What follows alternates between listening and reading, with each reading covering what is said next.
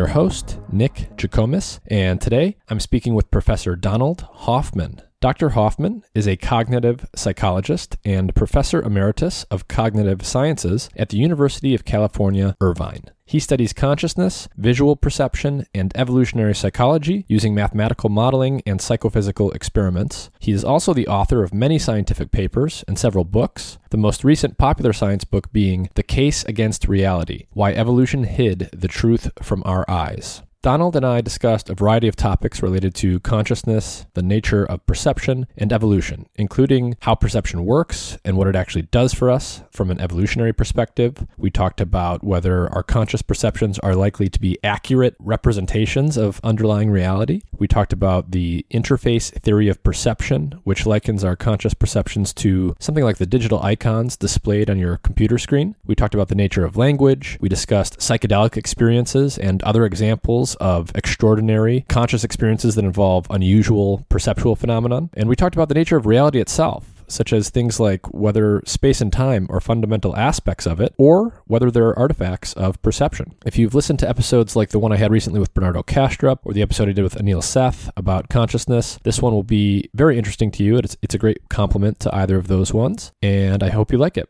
As always, if you enjoy the content I'm producing on this podcast, please like, share, and subscribe. I've got an audio version of the episodes available on Apple Podcasts, Spotify, and all the normal places. There's a video version available on both Odysee and YouTube, so check out either or both of those if you like the show. Don't forget to give us a five star rating on Apple or Spotify. And also check out my Substack, mindandmatter.substack.com, where you can see some of my long form science writing that's inspired by the conversations I have on the podcast podcast here. You can sign up for the free weekly Mind and Matter newsletter, which gives you updates about the show and links to interesting research and other content that I've been digesting myself.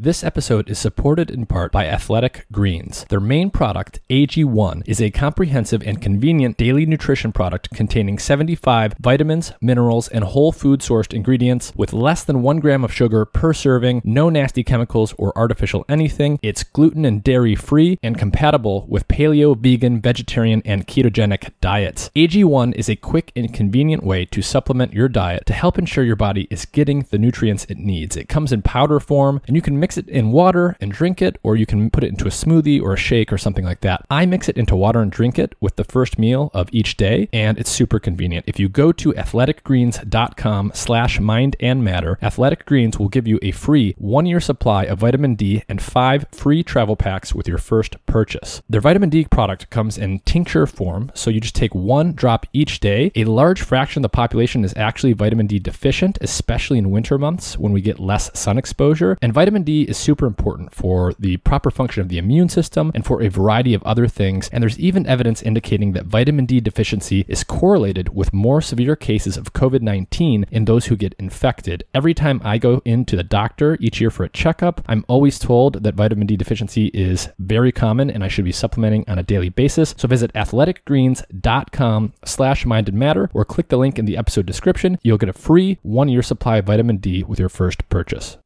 And with that, here's my conversation with Donald Hoffman.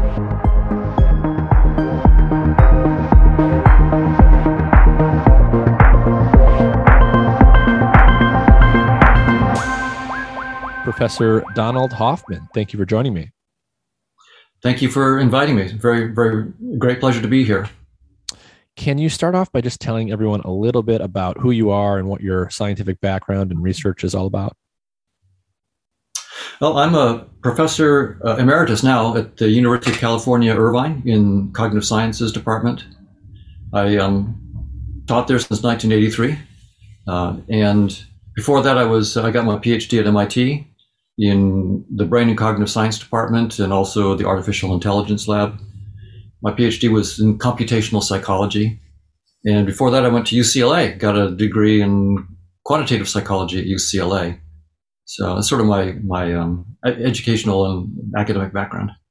So psychology is a really really big area, and I talk to people fairly often that sort of span span the full spectrum there, all the way from neuroscientists interested in psychology type questions to th- therapists and psychiatrists that are treating patients in different ways all the way to, to people like you. So your PhD is in computational psychology. What exactly is that?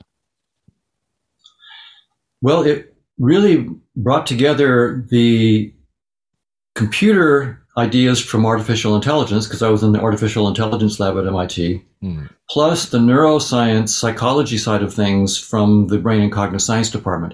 It was then called the psychology department. A couple years after I graduated, they changed their name to what the current name. So it was really uh, the integration of computational ideas from artificial intelligence with the emerging data that we were getting from neuroscience and uh, rigorous theories in you know, cognitive science and psychology, trying to go beyond just paper and pencil uh, stories about the brain and cognition, but really trying to build mathematical and computationally precise models of this. So it was it was a a, a great time. I I had two wonderful advisors, uh, David Marr and Whitman Richards, and David Marr um, really pioneered this idea of bringing together artificial intelligence and neuroscience. He was one of the, the, the, big pioneers of that, especially in the field of vision.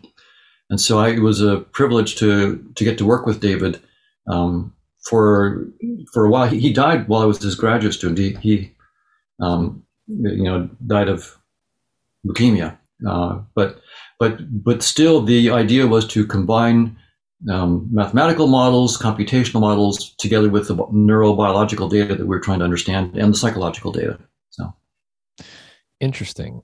So another another thing that's going to permeate the conversation, I think, is evolution and thinking about things in terms of in terms of evolution and, and what sort of evolutionary logic can help us explain different aspects of human psychology.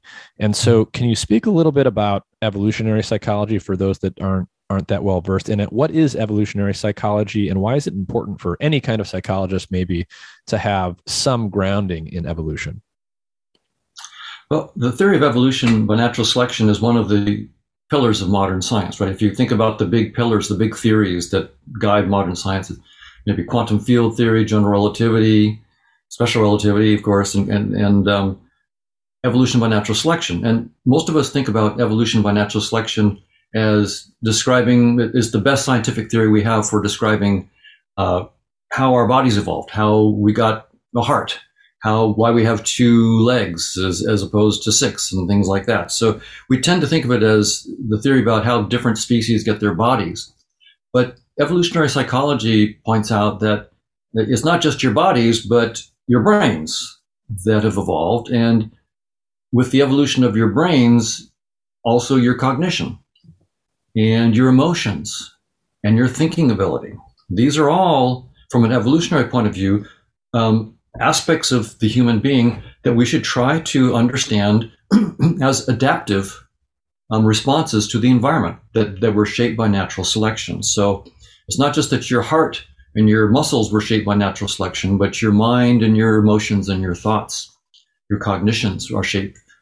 And so this then, you know, leads to the idea that we should try to mathematically model um, using evolutionary game theory, for example, how precisely uh, people have evolved to interact, to compete mentally, how our various cognitive abilities uh, evolved, and in, in, the case of my work, how our perceptual abilities evolved, how sensory systems evolved. So, so it, it takes evolution and says if we're going to think about evolution by natural selection as a general theory about how organisms um, gradually over time evolve to be the way they are, we need to apply it to the mind as well. And so evolutionary psychology is is a, a fairly robust attempt at, at doing that. And my, you know, I'm not saying that evolution by natural selection is the final word on things. In fact, my attitude about scientific theories is that they're always works in progress. And, you know, if we look back on science 100 years ago, we can always point at the limitations of what they had and and what they should have known and what they didn't know and what we now know. And I'm sure the same will be true a century from now, that they'll look at our best theories and our best ideas and, and say, well, you know, it was good for the time, but boy, they, they should have really uh, been aware that there are these limitations to the theories and we know a lot more now. So, so I'm not putting out evolution by natural selection as the gospel or anything like that. I'm just saying the reason I take it seriously is because right now we have no better theory to work with.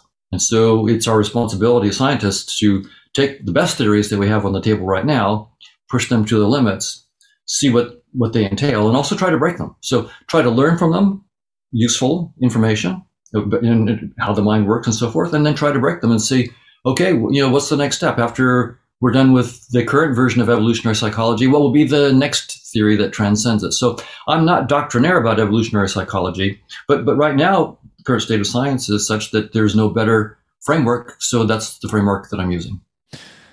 So another person who takes the same general attitude as you in terms of how to understand the workings of the mind is Steven Pinker.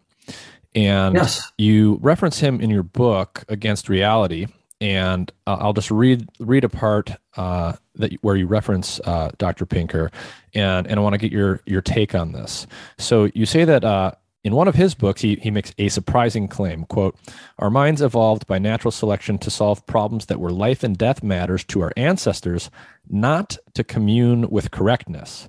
And, and then you continue that that observation is central. Our minds were shaped by natural selection to solve life and death problems, full stop. They were not shaped to commune with correctness. So, so you really emphasize that point. What is that point? Can you elaborate on it for us?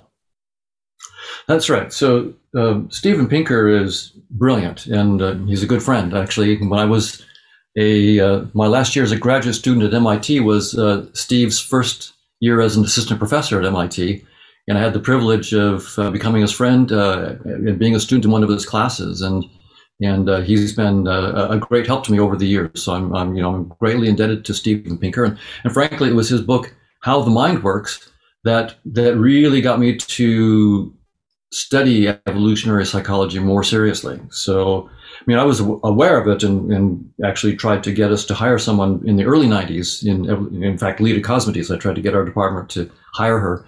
But, but I hadn't really myself jumped in and studied it. And it was uh, Steve Pinker's book that really got me to jump in and, and study it in, in the late 90s, in 99 or 2000. And the, the point about evolution by natural selection is the framework of the theory is that it's not about animals are competing and the, the, the one that's the, the best will, um, you know, is the absolute best of whatever he does. It's, it's rather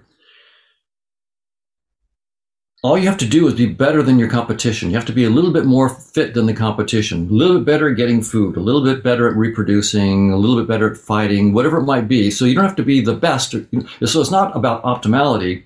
It's just better than the competition, just enough to, to get past. And so there, there's nothing about really optimality in, in evolution by natural selection. It's more uh, what we call satisficing, finding solutions that are better than the competition and, and get the job done. And in particular, although most of us intuitively think that, you know, of course, we should see reality as it is. How else could our perceptions be useful if we don't see reality? Evolutionary theory just basically says um, sensory systems are there to enhance your fitness. Full stop. If you think that to enhance your fitness, sensory systems should evolve to show you the truth, that is something you need to prove. That's not an assumption of the theory. The, the assumption of the theory is sensory systems evolve to shape organisms that are more fit. That can, and that means reproduce um, more successfully, have more offspring. So it's an interesting hypothesis to say, well, the way sensory systems do that is they shape you to see aspects of the truth. Maybe not the whole truth. In fact, no one would claim to see all of objective reality, whatever it might be, but that you you know we might be shaped to see some of objective reality. That's an interesting hypothesis. That that is not written into evolutionary theory. That hypothesis that that's something you'd have to prove. Um, all the evolutionary hypothesis says is we're shaped by, with sensory systems that guide adaptive behavior. Period. And so that's that's what Pinker was pointing out there, and and I, I agree with him full full heartedly. And and you know we have many examples of this. I mean, we um, for example, there are good reasons for us to try to deceive others. And so, you know, you know, hunter gatherer society. Um, if everybody go out, go, goes out and gathers and comes back or hunts and comes back and, and shares, you know, if I didn't get so, I didn't succeed today, but you know, my friend Joe, you brought down a, you know, a bison, then, uh, you know, I might ask Joe to give me some of his bison. And tomorrow when I uh, do better than Joe, I'll give him something of mine. So we might have some kind of cooperation that way.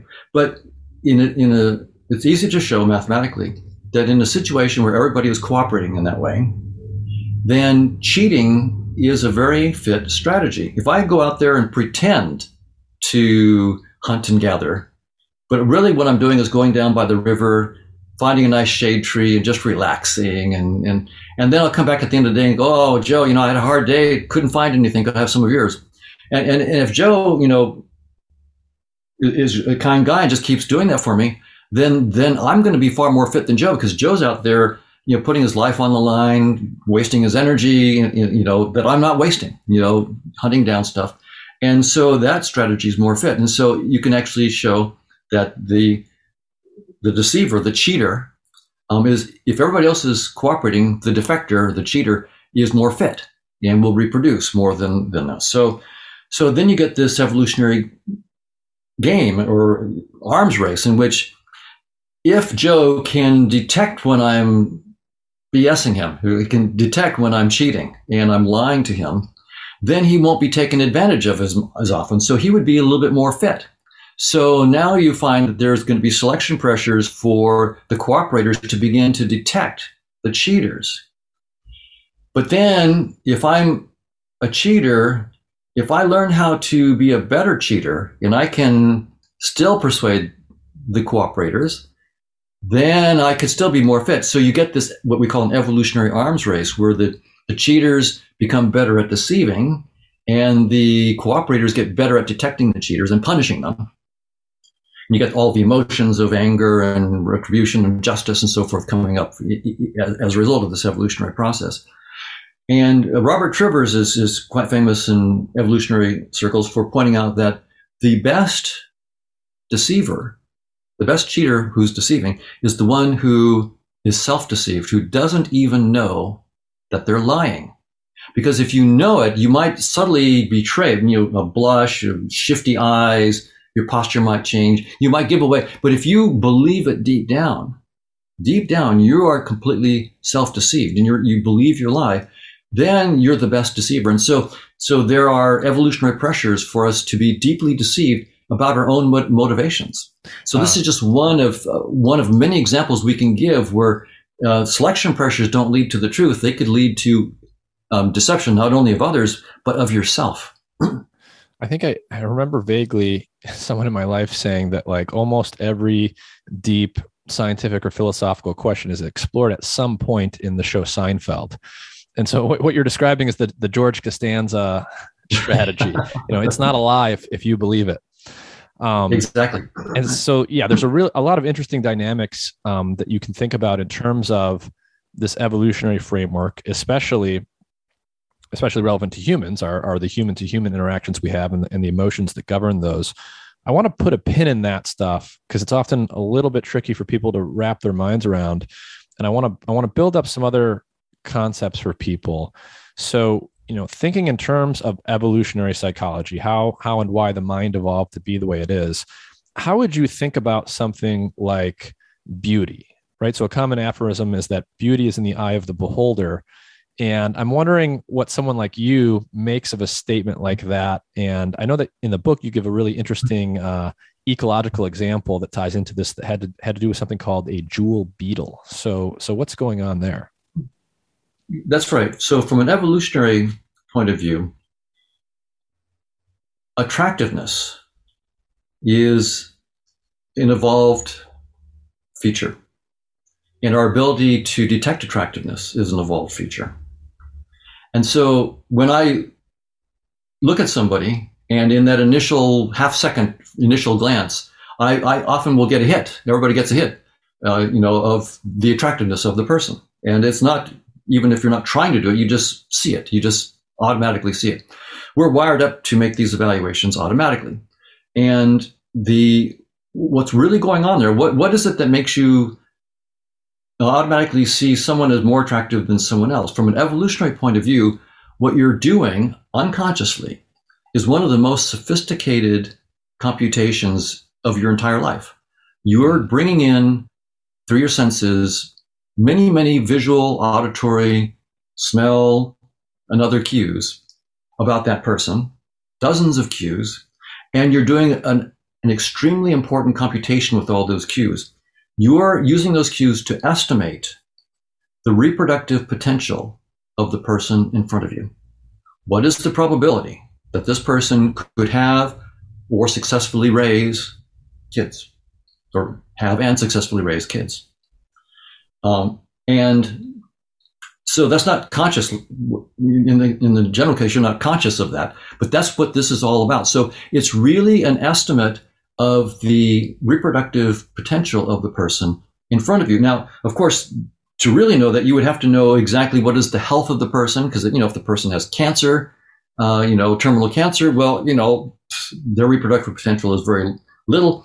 If they have certain genetic defects, the, the reproductive potential is less, and so forth. So, but you can't you can't see if they have cancer cells. You can't read their DNA.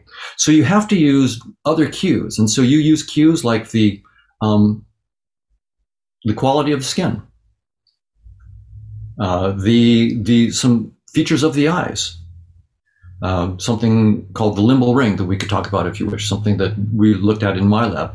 There are dozens of these cues that you're automatically looking at, and they won't all tell the right, the same story.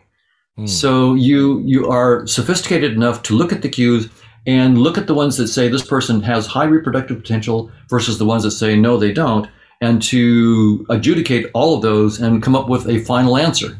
And that final answer you feel as the degree of attractiveness from very very attractive to to less attractive.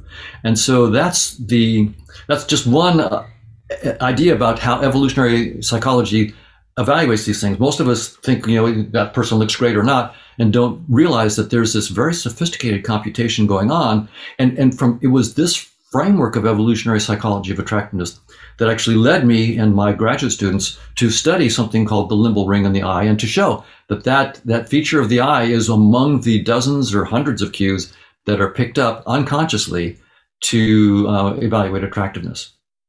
So uh, let, let's dwell on the eyes for a moment. The eyes are really interesting in the context of human behavior because, A, we're very visual organisms, we're, we're visual primates. A lot of our cortical, a lot of our brain real estate is devoted largely to vision. Um, people intuitively, naturally, automatically fixate on one another's eyes, right? It tells us a lot of information about where someone is looking. People are often very attracted to someone's eyes um, as opposed to other people's eyes, and, and they may or may not sort of even be able to articulate what they're attracted to. And there's a lot of a lot of interesting information there that people often subconsciously exaggerate through various cultural mechanisms. So you mentioned one feature of the eye, and I'm wondering if you could just kind of point out for people what are some of the things that people are consciously or not evaluating in another human being's eyes, and what is that actually tied to in terms of the underlying biology? Well, we there's a lot that we look at in the eyes. We probably look at the human face more than any other object in our in a lifetime, and we look at the eyes more than any other part of the human face. So we spend a lot of time looking at people's eyes, and so it's not a surprise that there are a lot of features of the eyes that affect our our estimates of the attractiveness, the reproductive potential of a person. So, and it differs. Uh, female evaluations of male attractiveness look at the eyes differently than male evaluation of female attractiveness in the eyes. So, so for example, uh, you want to look for signs of right? Because one one feature that you know declines with with age is your reproductive potential. As you hit 40, 50, 60, you know, the reproductive potential drops off. And so if you're too young or too old, um, your reproductive potential declines. And so there's going to be an optimal age range. And so you're really trying to estimate attractiveness is related to that optimal age range. So, and it, it turns out that um, youth is is more critical in females than, than males in terms of reproductive potential, right? The, the, the females have uh, a, a shorter window of reproductive potential than males. And so, so these are the kinds of selection pressures that will, females will not be as pressured to look for youth in a male as males will be pressured by selection to look for, for youth in females. And so, so here's one, a, a few concrete examples then. If you look at a baby's face, the eyes are a big part of that face, right? If you so they have a small face, but they have big eyes. And as we get older, the ratio of the size of the eyes to the whole size of the face declines. So larger eyes are a sign of youth. And so male ratings of female attractiveness um, are enhanced by if the eyes are made a little bit big. So makeup that makes the eyebrows a little bit bigger, that puts eyelashes that, that emphasizes the eyes and makes them look a little bit bigger, will make females look more attractive. Um, males with eyes that look too big will look boyish and therefore not interesting. So, so, so there's going to be a, a big difference there. Uh, pupil diameter.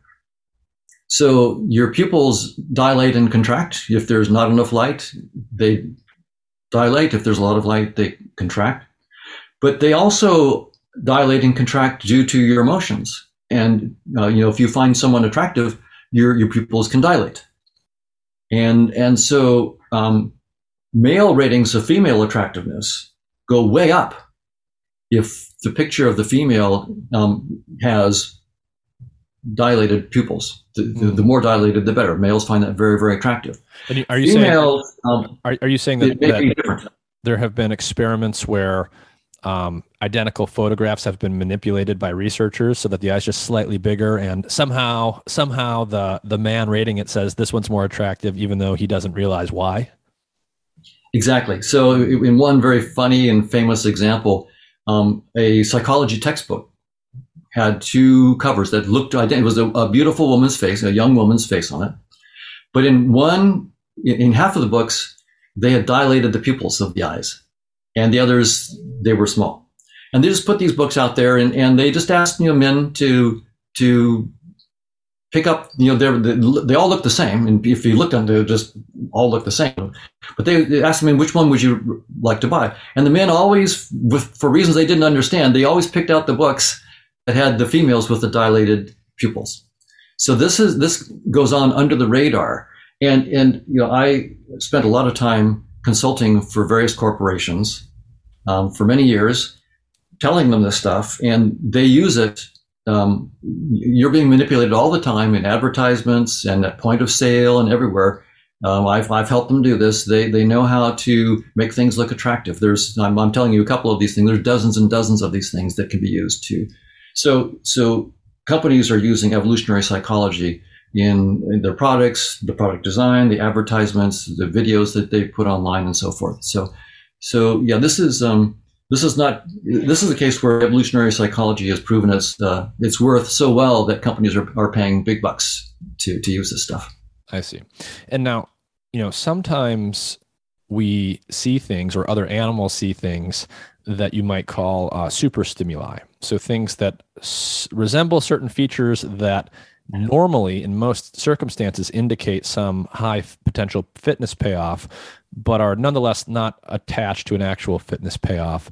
You gave a really interesting example that I had not heard about before of these things called jewel beetles. And so, what right. is that example, and what is that actually telling us? So, this is the phenomenon called supernormal stimuli. Hmm in, in, in evolutionary theory. And these are the cases where it, what, what seems to be going on is that the visual system, the sensory systems of organisms do need to do things quickly and with as few calories as possible. So we try to, you know, find heuristics and tricks, shortcuts to get to the answer. So instead of giving, you know, a detailed analysis of exactly the, the optimal eye and so forth, we might evolve um, some shortcuts. The bigger the eye, the better.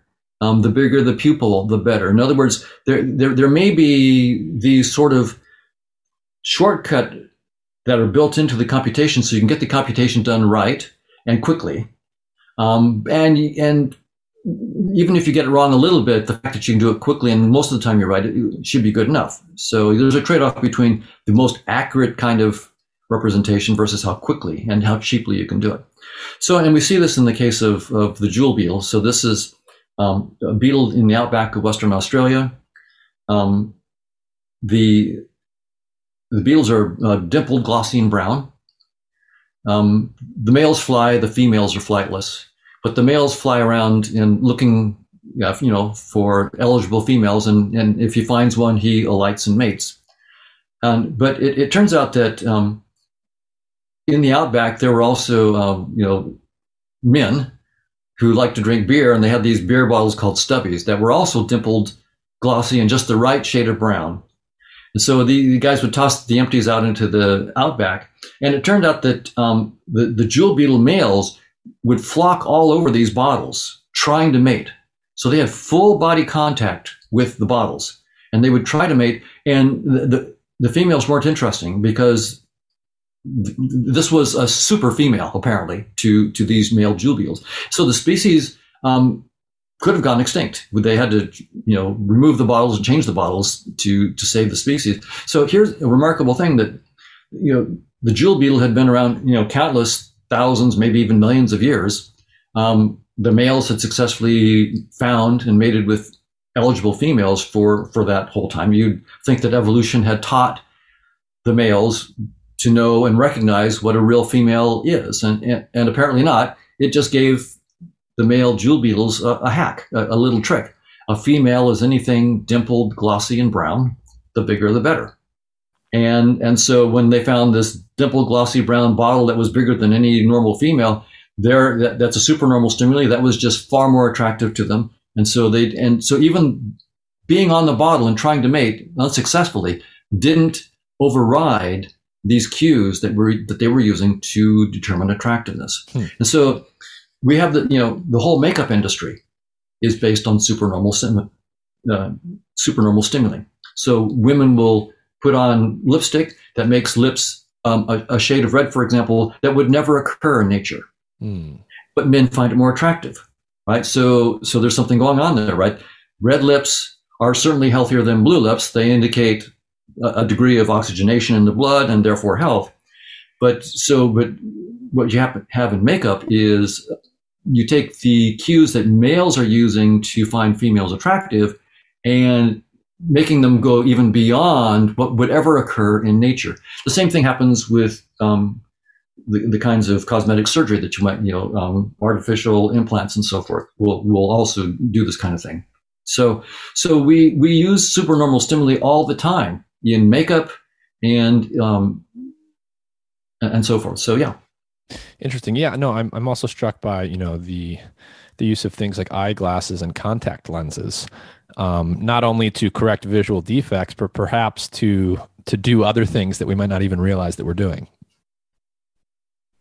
Yes, um, so you're just talking like context without any electronics in them or anything like that. Uh, just, yeah, just, I mean, just uh, you know, you might wear a pair of glasses and it actually, you know, magnifies the size that your eyes look to someone else, or contacts that emphasize, say, the the color or or the change that outer hmm. ring in the in the eye. That, that's right. So one of the things that we discovered in, in my lab, um, and this is work with uh, Darren Peshek and um, and and others. That Darren did his PhD on this we, we discovered that there's, if you look closely at the eye, where the white of the eye meets the colored part, the iris, in many people you can see a little ring there. It's harder to see in really dark brown or, or black eyes, but if you, lighter brown eyes, blue eyes, gray eyes, you can see in many cases this so-called limbal ring. And it, it turns out that the limbal ring is very pronounced in babies, and as we age, it tends to be less pronounced. And being able to see a limbal ring requires also that the cornea be clear. So if you have cataracts or something like that in the cornea, you won't be able to see the limbal ring. So, so it, we hypothesized that that people will find distinct limbal rings more attractive than non-distinct, and and bigger um, that males in particular would find larger limbal rings in females more attractive because they would indicate youth. So you get both youth and health as a signal from the limbal ring. So we, we did the experiments. In, in one experiment, we would have males. So we looked at female ratings of male attractiveness, but the, the one that's really striking is the male ratings of female attractiveness. We'd have two pictures, the same female face side by side, and the, the and they looked identical, but we'd artificially changed the limbal ring in one of them, in, in one face, the, the two limbal rings in the eyes of, of one face. We enhanced them to make them a little bit bigger, but it wasn't over the top, right? It was so subtle that you, you would have to look for it to, to see that we'd done it. But we just asked the males and the females to rate which of the two faces um, was more attractive. And people would look at them and go, "What are you doing? This, they're the same face." Well, you know, we said, "Well, you know, just you know, humorous. Just go ahead and just choose one." And so they would they thought they were randomly choosing, and, and yet they significantly chose the face with the the um, larger limbal rings over the other one, even though they had no idea what was going on. Hmm. So so this is again the case that, that shows that that this was a supernormal stimulus in the sense that we had taken those faces and enhanced the rings bigger than that face had, and, and perhaps a little bit bigger than it would normally have had um, anyway. So it was a slightly supernormal stimuli, and we unconsciously pick it up. And so, so really, when you interact with a person in the first 500 milliseconds, the first half second of interaction with a person, you're just unconsciously taking in dozens and dozens of cues, unconsciously and doing a very sophisticated analysis. And the end result is the probability that this person, you know, um, could successfully bear or have, you know, father or, or mother and raise um, offspring. So, so that's what we're really doing. But we just feel it as attractiveness. That that attractiveness, which seems just like a, a knee-jerk reaction, is a very sophisticated summary of a, an incredibly complex computation that's going on. Hmm. Now we we we obviously know what we mean when we say attractiveness with respect to other people. If I'm attracted to someone versus being attracted to someone else, we, we all know what that means. We're also, as people, attracted to things that aren't people. We're attracted to activities we might engage in. We're attracted to uh, literally inanimate objects and other kinds, in other senses of the word attracted what exactly does that how, how do we think about that in terms of fitness payoff? So so if i perceive something in my environment that's completely inanimate what what does that have to do with uh, something like fitness payoffs if it's not another person that i have any reproductive potential towards? Right. So there's very there's a lot of different answers for a lot of different contexts on, on this but I'll, I'll, just mention a couple. So in the case of um, various plants and fruits, right? Again, what we're doing is our attractiveness is, or our, the degree to which we find something you know, interesting might be dependent on how likely it is to be um, um, beneficial to us to eat. So we can look at various colors on fruits and textures of fruits and we're very sensitive to that. We can tell by looking whether it's ripe or not and whether we want to, to eat it or, or not. So we have that kind of ability. When we look at larger scenes, um, like, like big landscape vistas, there's some evidence that we tend to find more attractive those scenes that would be more likely to um, help us survive. So you might want to have some trees, but not be in the middle of a forest you might want to have a river, and it might you want might want to see it bending out of the means so that there's more to explore there. You might want to be seeing everything from a slight hill, but not Mount Everest, where you can actually see any enemies or predators that might come your way. So, so in other words, our a feeling of a, a liking and disliking a scene again has to do with its effects on our reproductive potential and, and our, our fitness in terms of can we see predators? Can we see prey? Can we avoid predators? Can we avoid being prey?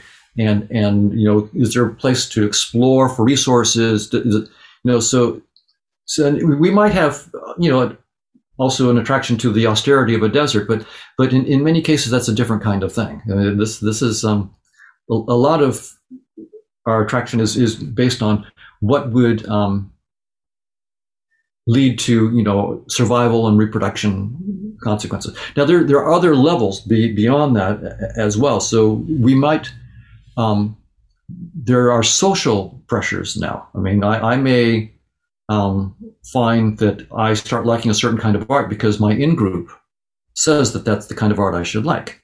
And so I, so there are social pressures as well. So, and that, that is fitness as well because conforming to my group gives me access to the group, gives me feedback, you know, positive help from the group and so forth. So we have in groups and out groups that can also affect our, our judgments here. Um, so that's a, another.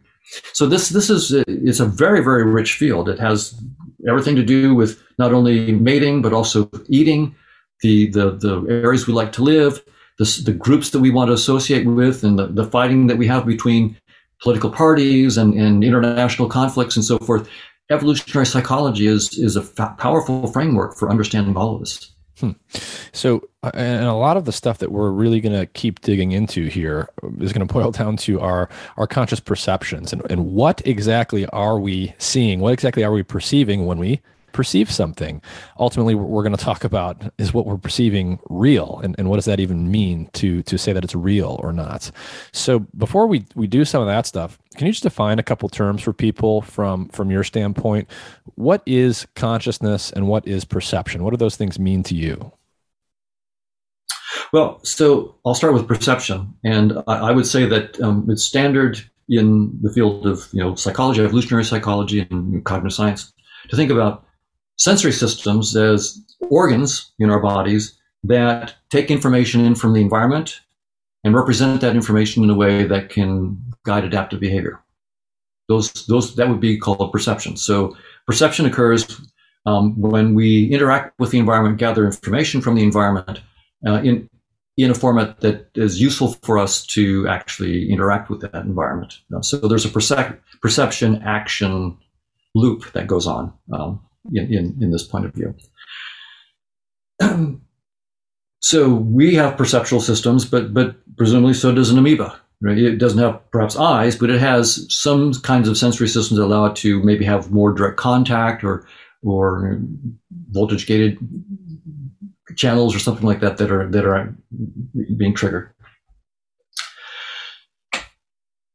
Now, consciousness um, the way to talk about consciousness is very much the way I would try to tell someone about the color red, right? So if you were blind, I would have a hard time telling you what red is, right? I how do you say to a blind person, well, it's it's like it's hot. It's it's more like hot than cold or something like but but you would realize that anything that you could say is really going to fall far short. You, you, if you want to know what red is, you've got to see it.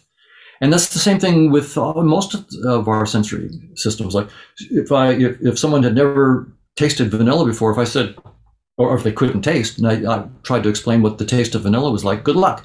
Uh, you know, you can't, you can't explain it. You know, you just, you'd be, and, and so when I try to say what I mean by consciousness, I have to point to it in the same way that I point to the notion of you know a red apple to someone who is not blind, and and so I would say so. Here, here's the pointer that I'll give you for what I mean by consciousness.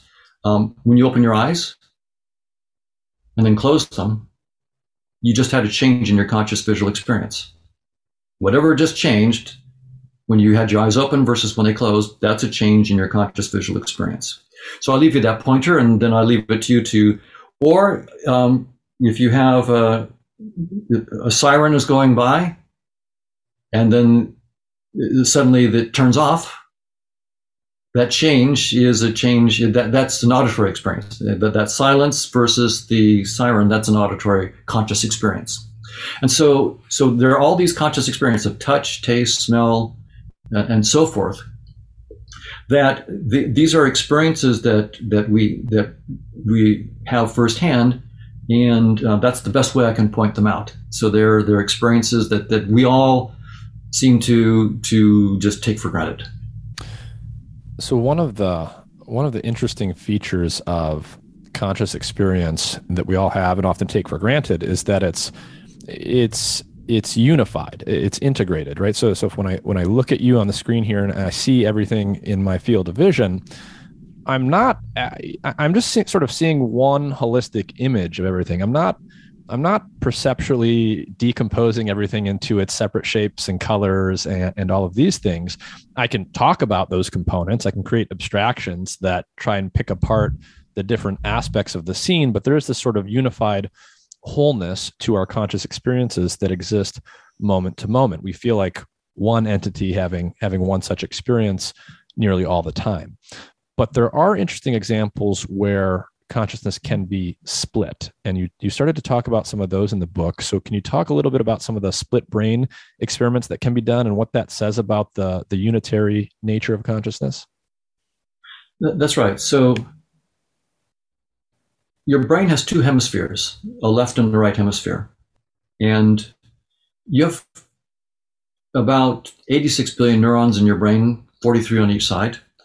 And the two hemispheres are connected by a band of fibers that's about 200 to 220 million axons. These are neural fibers. So it's it's like think about it like a, a, a cable, a computer cable connecting two, cuber, uh, two computers together. So the, the left and right hemisphere have this very 200 million, 220 million axon cable connecting the two hemispheres, and they pass information back and forth between the two hemispheres. And uh, actually, a friend of mine, uh, Joe Bogen, was a, a surgeon he, who, in very se- severe cases of epilepsy, where a person had an epileptic focus in one hemisphere, you know, a bad part of the brain that was sending off random signals that would cause them to have seizures, when, when they couldn't be treated with drugs, they would, in desperation, try this surgery where they would open up the skull, and Joe and, and other, there were a couple of surgeons who did this, but Joe Bogen, who was a friend of mine who did this, would take a scalpel and cut the corpus callosum. Sometimes all of it, or sometimes just the part that he thought would be enough to um, to, to deal with things. The, the idea was that suppose the the bad part of the brain, what we call the epileptic focus, was in the left hemisphere. Well, when it goes bad, it sends the whole left hemisphere into uh, an electrical storm. And that's what an epileptic seizure is. It's an electrical storm that sort of just takes you down. The reason why you're jerking around is because your motor cortex has all this random neural activity going through it. And so, and, and then it goes to the right hemisphere because it goes over the corpus callosum.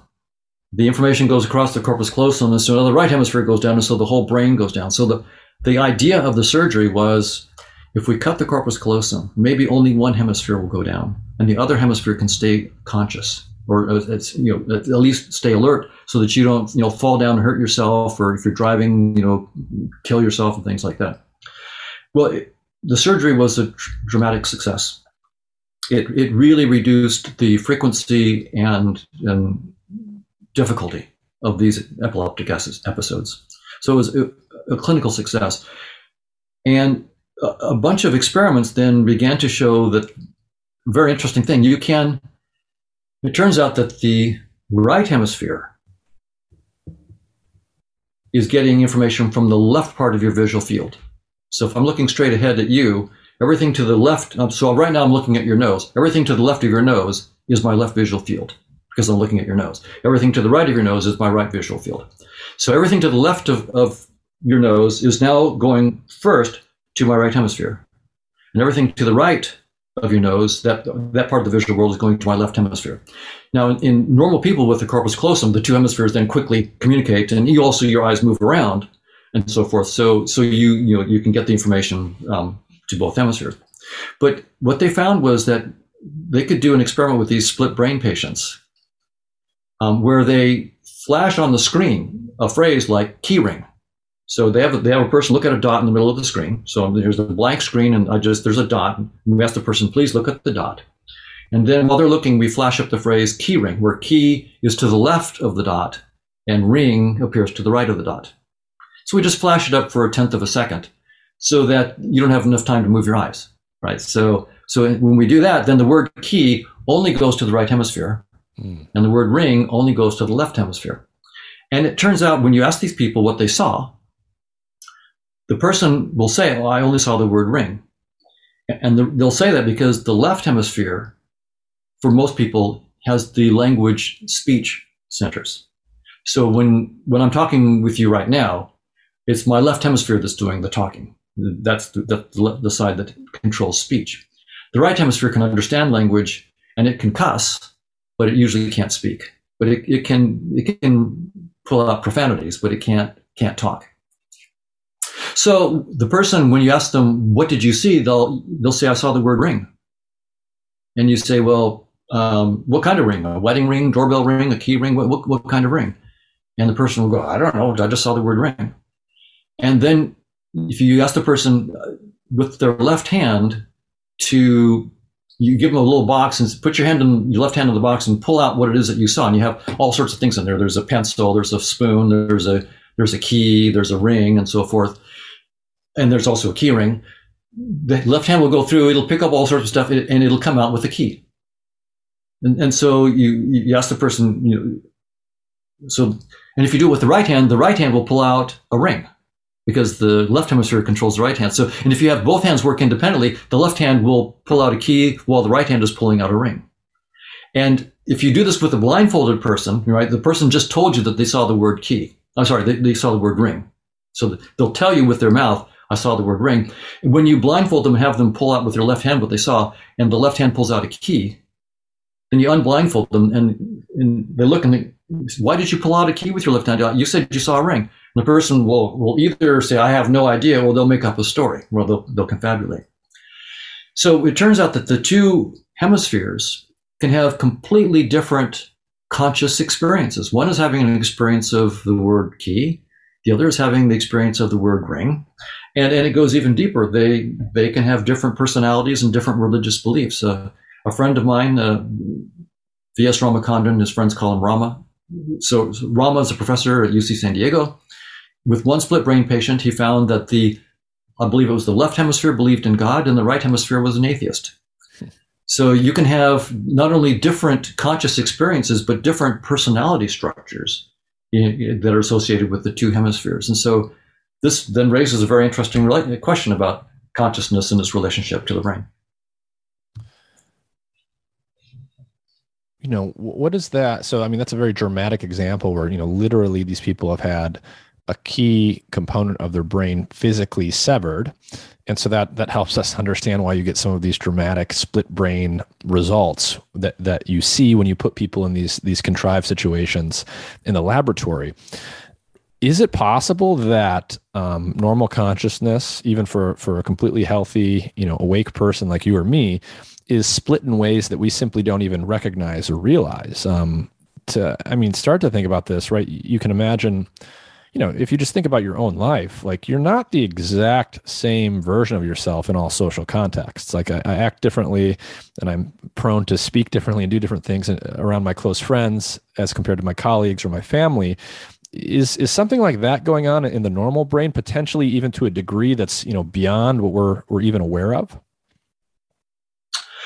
Well, yes, we have good evidence that there are all sorts of networks of activity in the brain. The default mode network, attention network. There's various networks that are that are going on, and and then the two hemispheres can have completely different personalities. And you might have a left hemisphere that wants to do one thing and a right hemisphere that wants to do something else. And you know, it's Friday night, and you're deciding whether to party or to study. If you're a student, for example, and maybe the left hemisphere wants to study and the right hemisphere wants to party and, and you find that you are conflicted. That it might literally be a conflict between two different personalities in one head that are talking via the corpus callosum and have different ideas about what to do on a Friday night. So there's, yes, there's, there's not just one you. We tend to think of yourself as just one you, but there's at least two yous, possibly, in fact, probably, with very, very different likes and dislikes. Um, when when it's been tested, the left hemisphere and the right hemisphere usually are systematically uh, quite different in, in, their personalities and what they like and dislike. As different as being atheist versus uh, religious, quite quite different. And and it seems to we, we, can go down to smaller and smaller circuits in, in, in, the nervous system and, and and find all sorts of interesting structure all the way down. So so you're you're not just one. We, we tend to think of ourselves as one unified being, but but from a neurobiological point of view, you have two hemispheres, and each hemisphere has 43 billion neurons with various kind of uh, networks, you know, default mode network, and so forth. Um, and so you're a, a, complex thing from a neurobiological point of view. Interesting.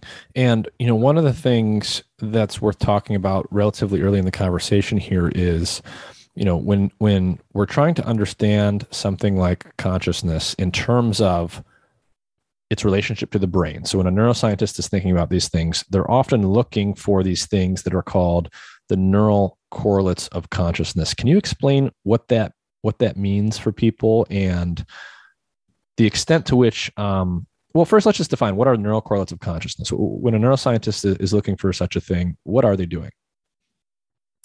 Right. So there, I'll, I'll give a concrete example just before I try to give a definition, because I think the definition won't make much sense without the example. So there's an area of the brain called area V4, visual area 4, and roughly back here on both hemispheres. And if you have a stroke in, say, the area V4 of your left hemisphere, you will have something called hemiachromatopsia. You lose all color in the right, right visual world. You just see like a black and white picture, shades of gray.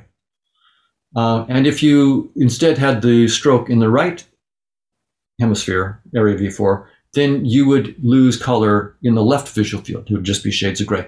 You, so you would have, if I have a so, so suppose the stroke is in my right hemisphere. So my left field is just black and white, shades of gray. If I take a red apple and put it right in front of me, the, the left half might look black and white, and the right half might look red. So I move it over, now it's all black and white and shades of gray. Over here, now it's red. So as I move the apple around through my visual fields, I get different um, color experiences. So, so here we have a, an interesting correlation between the activity of a part of the brain, area V4, and a specific kind of, of color experience, um, you know, visual experience of color. And you can do something with a, a device called a transcranial magnetic stimulation device. It's, it's a strong magnet. And you can literally just touch it to the skull and turn on the magnet. You, but don't try this at home. You need to know what you're doing because you can actually fry your brain if you don't do this thing right. So, so you you don't do this at home. But with the TMS unit and proper supervision, they can put it by area V4 and inhibit V4, and you will experience color drain from your left visual world. And then when you let when you turn off the inhibition, the color you see the color flow back into your visual world. Hmm. So here, so now I can start to tell you what, I'm, what we mean by a neural correlate of, of conscious experience. So there's this specific conscious ex- experience of color and there's this specific area of the brain, area V4, that seems to be correlated in this in this way.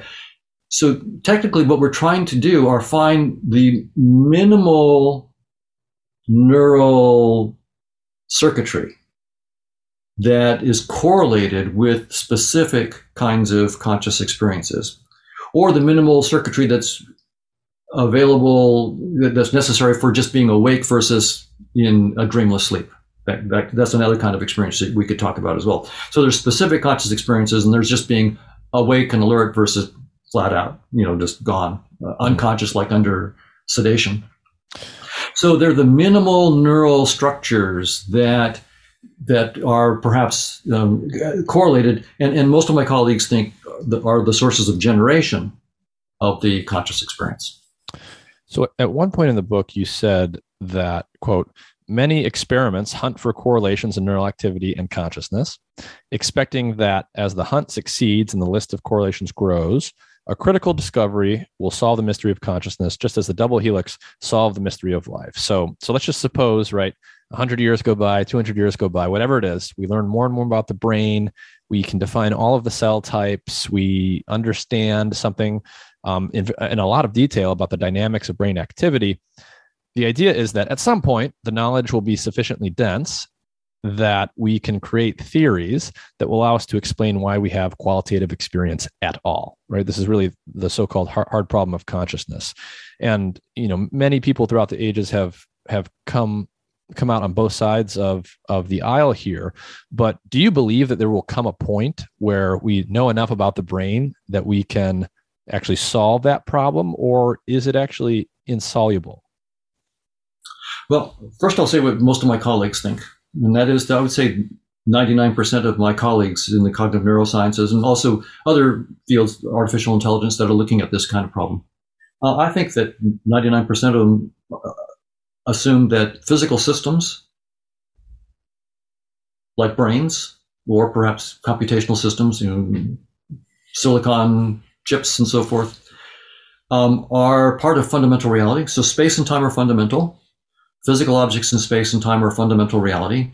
And certain physical systems with the right kind of complexity, like brains with their neural circuits, or perhaps computers with the right kind of programming of their circuits, will have the right kind of complexity to generate conscious experiences. So this is this is the the, the standard view. So it's what you might call a version of naturalism.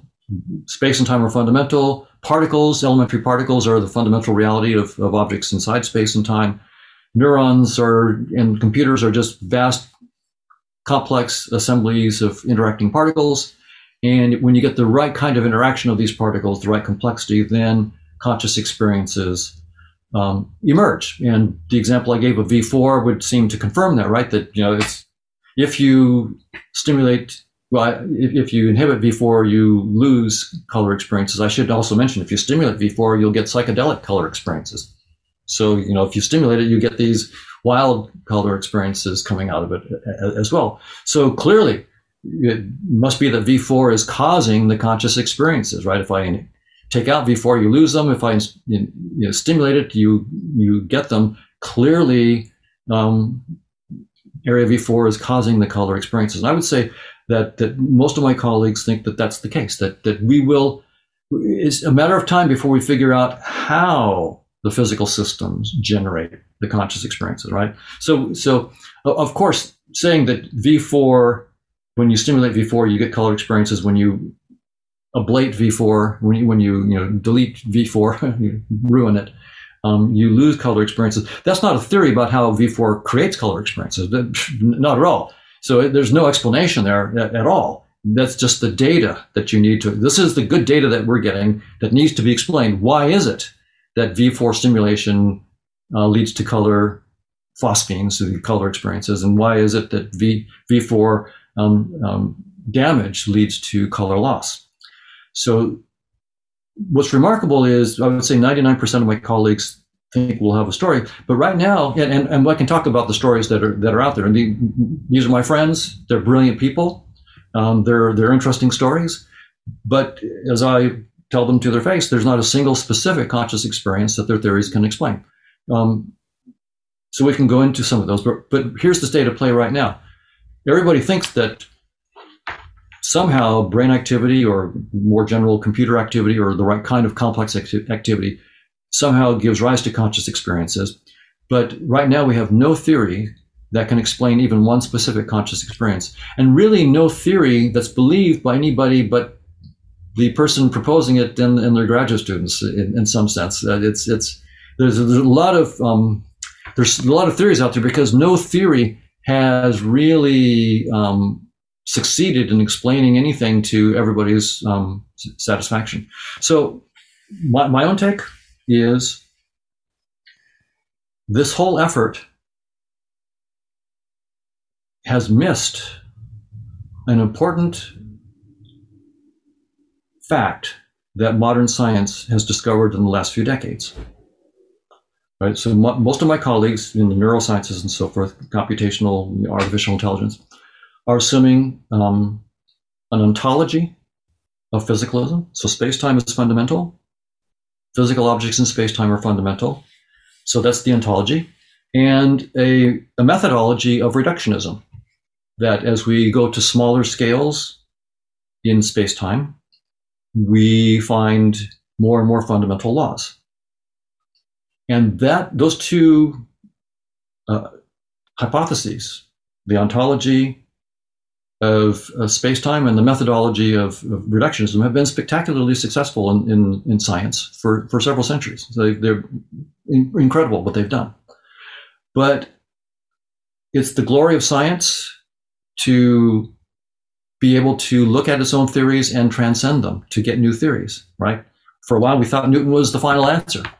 And in the 1890s, it was perfectly acceptable to think that physics was done and you, you could send smart graduate students to some other field because it, it was all over in physics.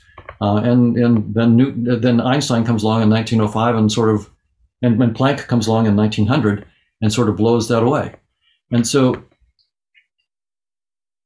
our two biggest scientific pillars are now telling us something very important. This is evolution by natural selection on the one hand, and also quantum field theory together with gravity. What the physicists are telling us is that space time is doomed. And that's a quote. That's a quote from physicists named Nima Arkani Hamed, also Ed Witten, David Gross, and, and others. This is not wild eyed weirdness from fringe physicists.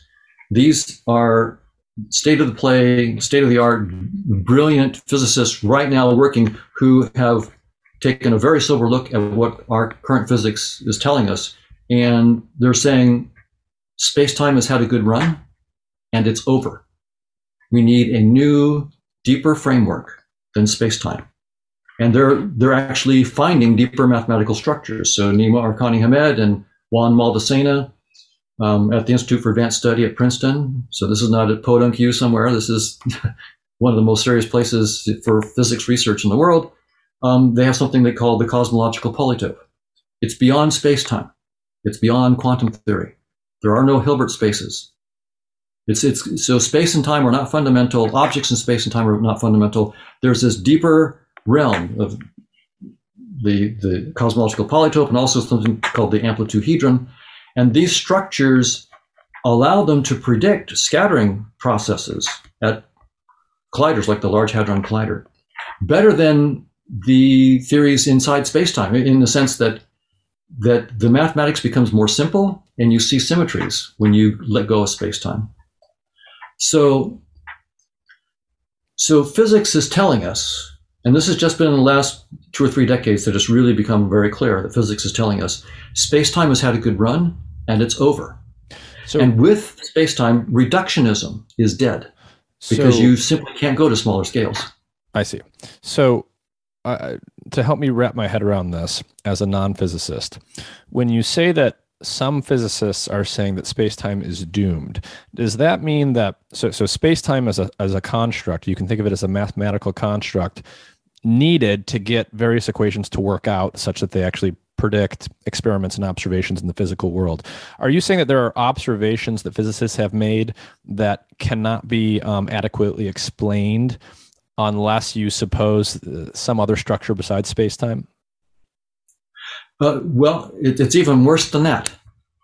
It's, it's that the very theories themselves, like quantum field theory together with gravity, when you do the computation, it tells you that the very notion of space-time ceases to even be sensible when you get to a small scale, 10 to the minus 33 centimeters, the so-called Planck scale. The, the very notion of space-time ceases to make any sense. And then when you look at quantum theory, quantum theory says you have to have a measuring device and then the system that you're measuring. And suppose we have a room. We want to measure um, say the the spin of the electron to arbitrary position uh, you know, pre- precision. Well, quantum theory tells us that the measuring device is a physical system with its own degrees of freedom.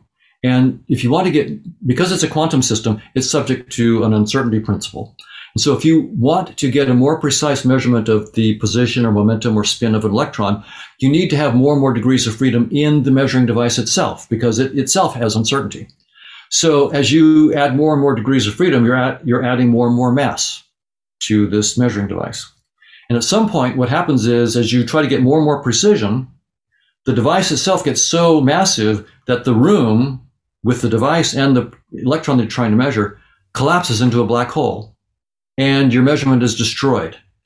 And so there's a, what it means is that there are no local observables in space-time.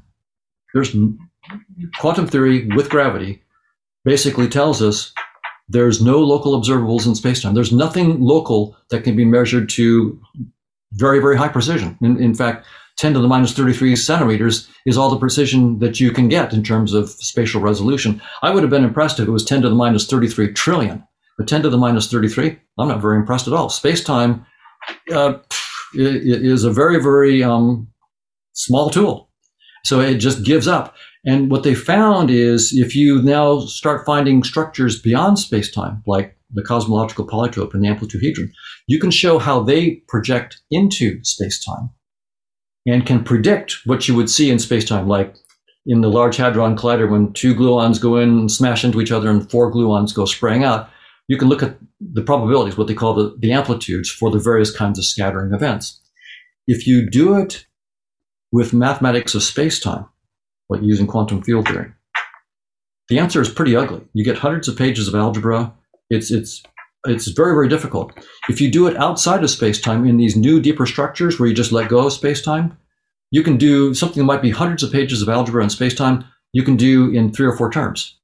Um, so the math becomes simpler, and then you also discover that there are symmetries in the scattering data that, uh, for example, something called a dual conformal symmetry that, you can't see in space-time, but you can see in these deeper structures. So, so the physicists like Nima Arkani Hamed and, and others are all in now. That's what their careers are. And then you can imagine why the, the young physicists are all excited about this, right? Because it's something something new. They they can discover something that so space-time has had a good run. It's over the really bright people are now, many really bright people are now scrambling to try to find what is beyond space-time. What is it that goes beyond space-time? So, um, first, can I ask you? Um, so the, I'm we're picking up like the pen or something on your desk on the microphone. Um, one of the things. So this is all fascinating stuff. Um, I want to try and bring it back to some of the evolution perception stuff sure. um, and talk about it from a, a different angle. Partly because this is this is so fascinating and so beyond my area of expertise that you know it's hard for me to even evaluate you know evaluate some of these things that the physicists are doing. Um, but so so with respect to space time, not from a physicist perspective, but say from a uh, sensory neuroscientist perspective, can you talk about what space time is in terms of the brain and how it's generating perceptions? How would you actually think about describing uh, what space-time is from from the standpoint of a cognitive neuroscientist?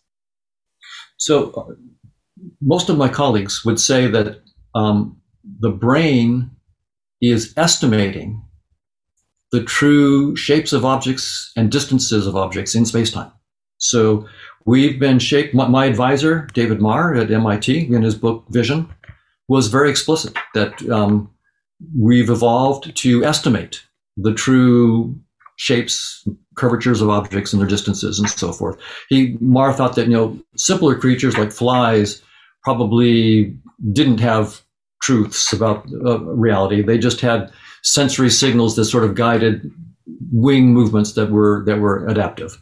But for us, we're actually estimating the truth, and there's a whole branch of work in, in my field, Bayesian estimation, of, of, of visual features and auditory features of, of the world. And, and so, so that's the standard view is that um, there is a real physical world out there. The, you know, the apple really exists and has a shape and a color when it's not perceived. And my brain and your brain um, takes in all sorts of visual cues and estimates the true shape and color and so forth, the distance to, to that apple. So, so that's the, the standard view. I decided to check. And by the way, I, I was raised on it. My, my advisor took that point of view. I believed it. Um, but then I started looking at evolution natural selection um, more, more carefully.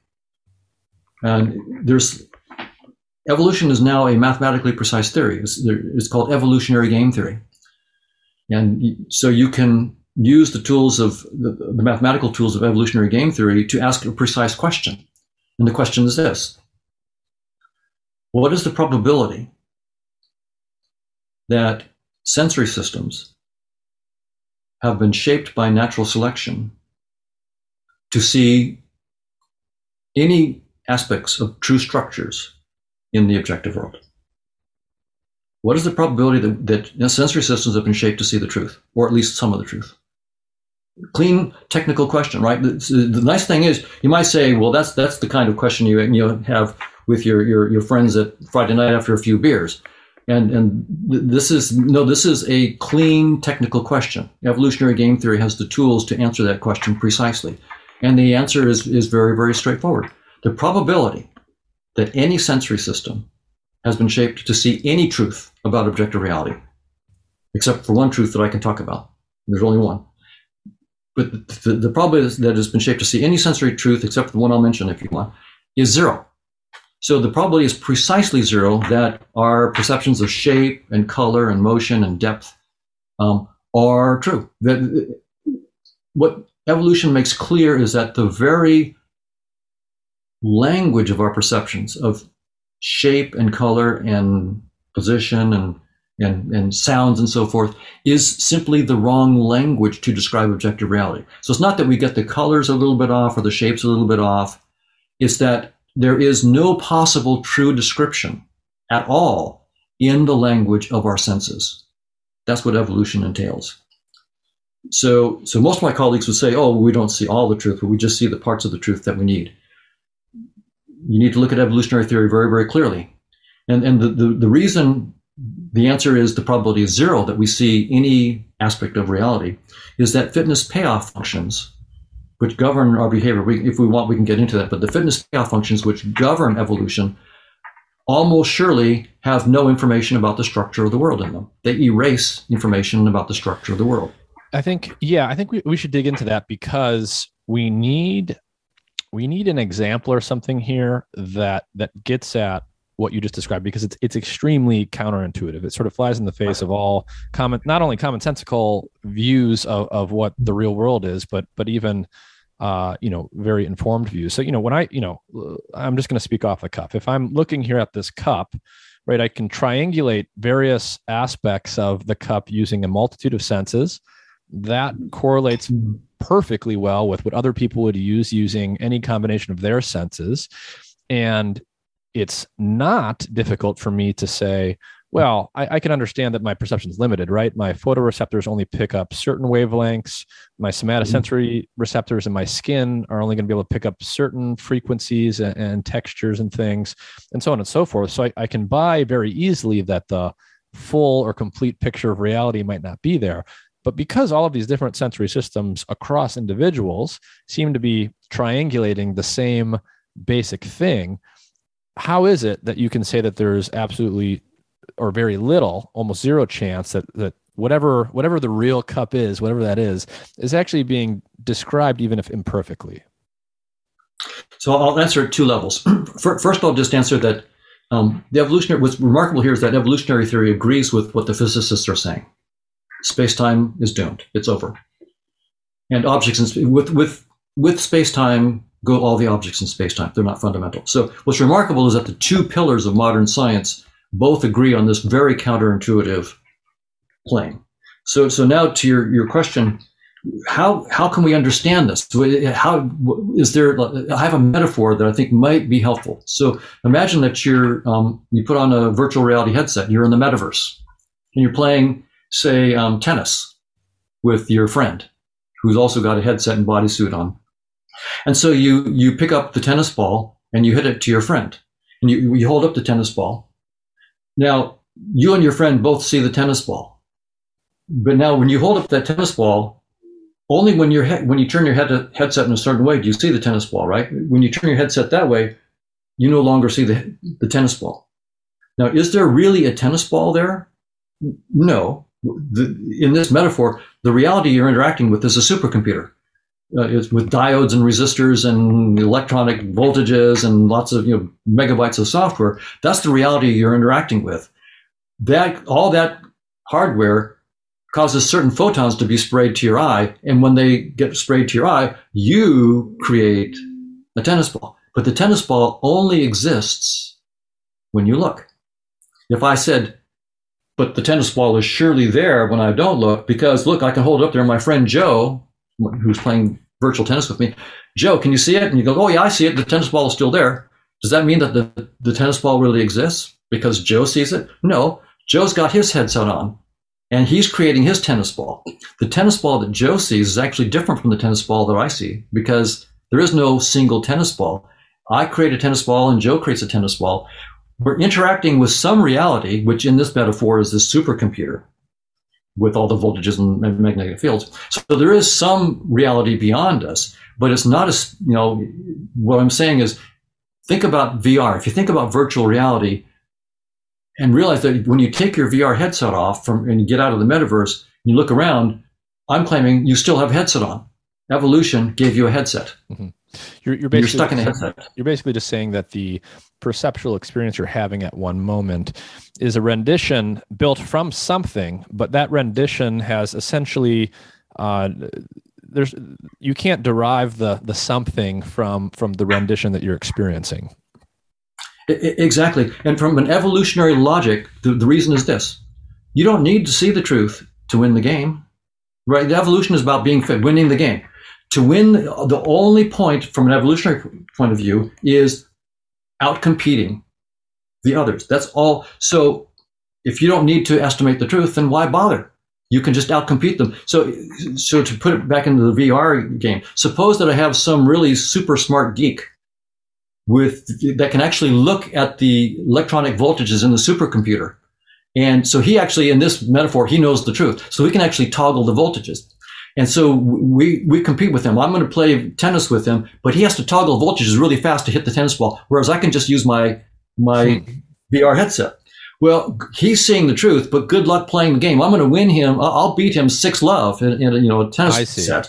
That's actually a really good example, and I at least didn't get to the part of, of the book where if, if that's in there. So you you could have the, the the the smartest being in the universe who actually can see all of the transistors and stuff inside the computer, knows what state each logic gate needs to be at to to do the rendition. But if he's got to operate that apparatus at that level of detail, he's simply going to lose the game. That's right. And and another example, just to bring it home and make it make it seem sort of obvious. Suppose you're writing an email Mm-hmm. Well, what you're really doing is toggling voltages in the computer. Mm-hmm. Well, good luck. If you if you had to toggle voltages in a computer to craft an email, your friends wouldn't hear from you. Instead, what we have are these nice little icons on our desktop, right? A little eye candy that lets us click on files and open them up and type stuff into them and and close the files. But you know, so we, we have this blue icon on your screen for the the email that you're writing. But that doesn't mean the email itself is blue and rectangular. And you know, if the if the icon is in the lower right corner of your desktop, it doesn't mean that the Mm-hmm. The email itself is in the lower right corner of your your, your mm-hmm. laptop. So so the whole point is we have a user interface explicitly to hide the truth. The truth is too complicated. You don't need to know the truth. If you had to know the truth, you wouldn't survive. And so we see none of the truth. So okay, so here's here's where maybe I, you start to lose me. So I totally I totally hear what you're saying about, you know, it, it's simply too much information for us to handle to understand all of the physical states of all the logic gates inside of a computer. We, we literally just couldn't use the computer for anything we use it for if we had to have that level of detailed information. But the iconography that I do interact with on my computer screen here, certainly, you know, if, if I click on the, the mail icon, the, the mail icon looks like it's an icon with respect to a, another perception I have, which is a, a physical envelope I might ho- hold in my hand. It's not an icon with respect to the physical state of the underlying machine, but it is a, it is, there's an information compression that has happened, but nonetheless, isn't there still a systematic relationship between the icon and the underlying physical state of the machine, even though the the output is vastly different? Well, there there is so the the blue icon on your desktop for the email. There is a systematic relationship between that and something going on in the computer. It's very complicated. There's nothing green in your computer that corresponds to it. There's nothing mm-hmm. rectangular that corresponds to it. And if the the green icon is in the middle of your screen, it doesn't mean it's in the middle of your computer. So all of the predicates that you would use, your sensory predicates, are the wrong predicates. Mm to, to talk about how it corresponds with the objective reality. The objective reality that it corresponds to is really this abstract code that's that's coordinating all these you know flows of electrons and, and mm-hmm. so forth. That's it's it's incredibly complicated what's going on. The, the the problem with the desktop in terms of making that connection is it's trivial compared to the reality, and that's the same thing. I'm saying our, our best science is telling us effectively space time is trivial objects in space time are trivial. they're a dumbed down user interface that we have mistaken for the objective reality.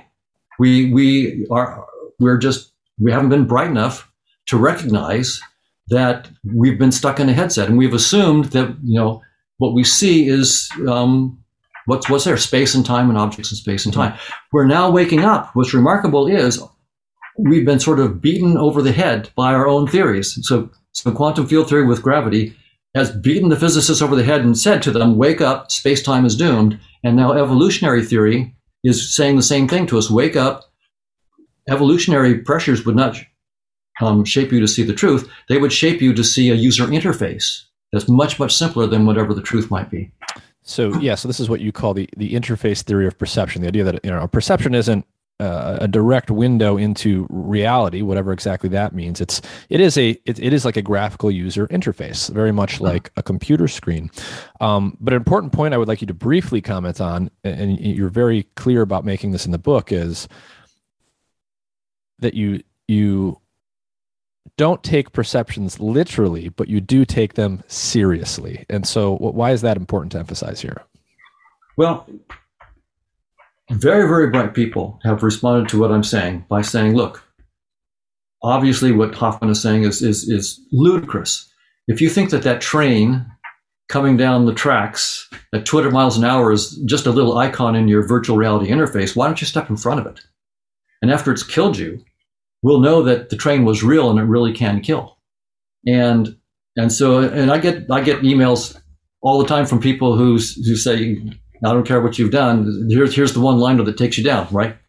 You know, things can hurt you. Things you if you don't pay attention to them, that you can be you can be hurt and so forth. So I get this all the time, and and I wouldn't step in front of that train for the same reason I wouldn't carelessly drag my file icon, my blue rectangular file icon, to the trash can icon. Not because I take the icon literally, my, my file isn't blue and rectangular, but I do take the icon seriously. If I drag that icon to the trash, I could lose a year of work if I'm saying writing a book. So, so we're, we have to take our perceptions seriously. From an evolutionary point of view, we evolved these perceptions to stay alive you better take them seriously. If you don't take them seriously, you're the one that won't reproduce. So, absolutely, we have to take our perceptions seriously from an evolutionary point of view. But it's a logical error to to then claim because I must take them seriously, I'm entitled to take them literally. That's a that's a logical error. It's it seems part of the human psyche that we just are inclined to make that logical error. Brilliant people as well as non-academics who haven't looked at this um, we're all inclined, I was inclined to do the same thing. We're all inclined to say, because I can stub my toe on that rock, as Johnson said to Berkeley, because I can stub my toe on the rock, or because that train could kill me, or because that bee could sting me, it really must be real. Well, yeah, I must take that bee very seriously. I must take the train seriously. I must not kick that rock with without shoes on. Of course, but that doesn't mean that I have to take that I get to take my senses literally. That's a logical error. And so physicalism, which has been the foundation of the current work on consciousness, you know, the neural correlates of consciousness and then studying to try to see how consciousness emerges.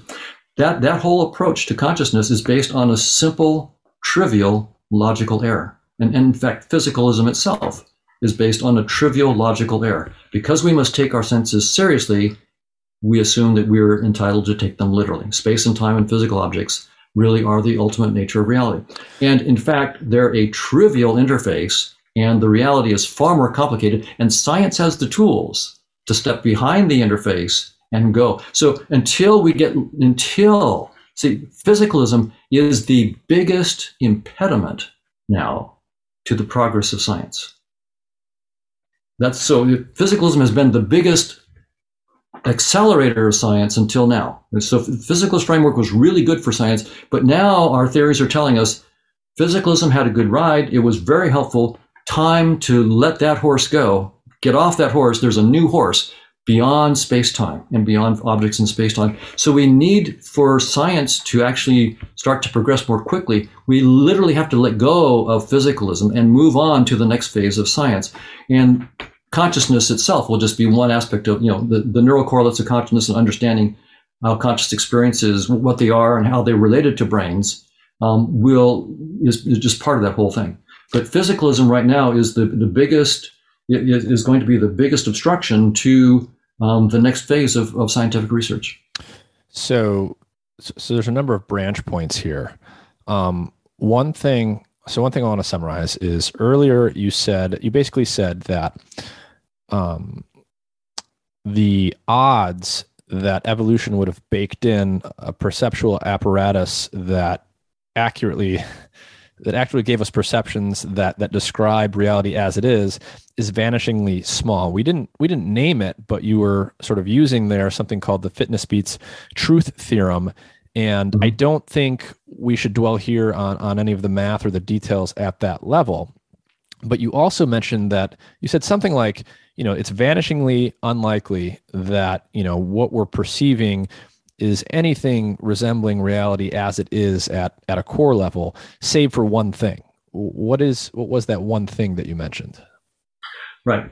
So the world could have many different structures. It could have notion of neighborhood, like what we call topology. How close are things together? It could have a structure of order, like one is less than two, is less than three, is less than ten. Right. That's an order, total order. You could have partial order. Um, there's all all sorts of different structures of metrics and things. So there's countless structures you could imagine that reality might have.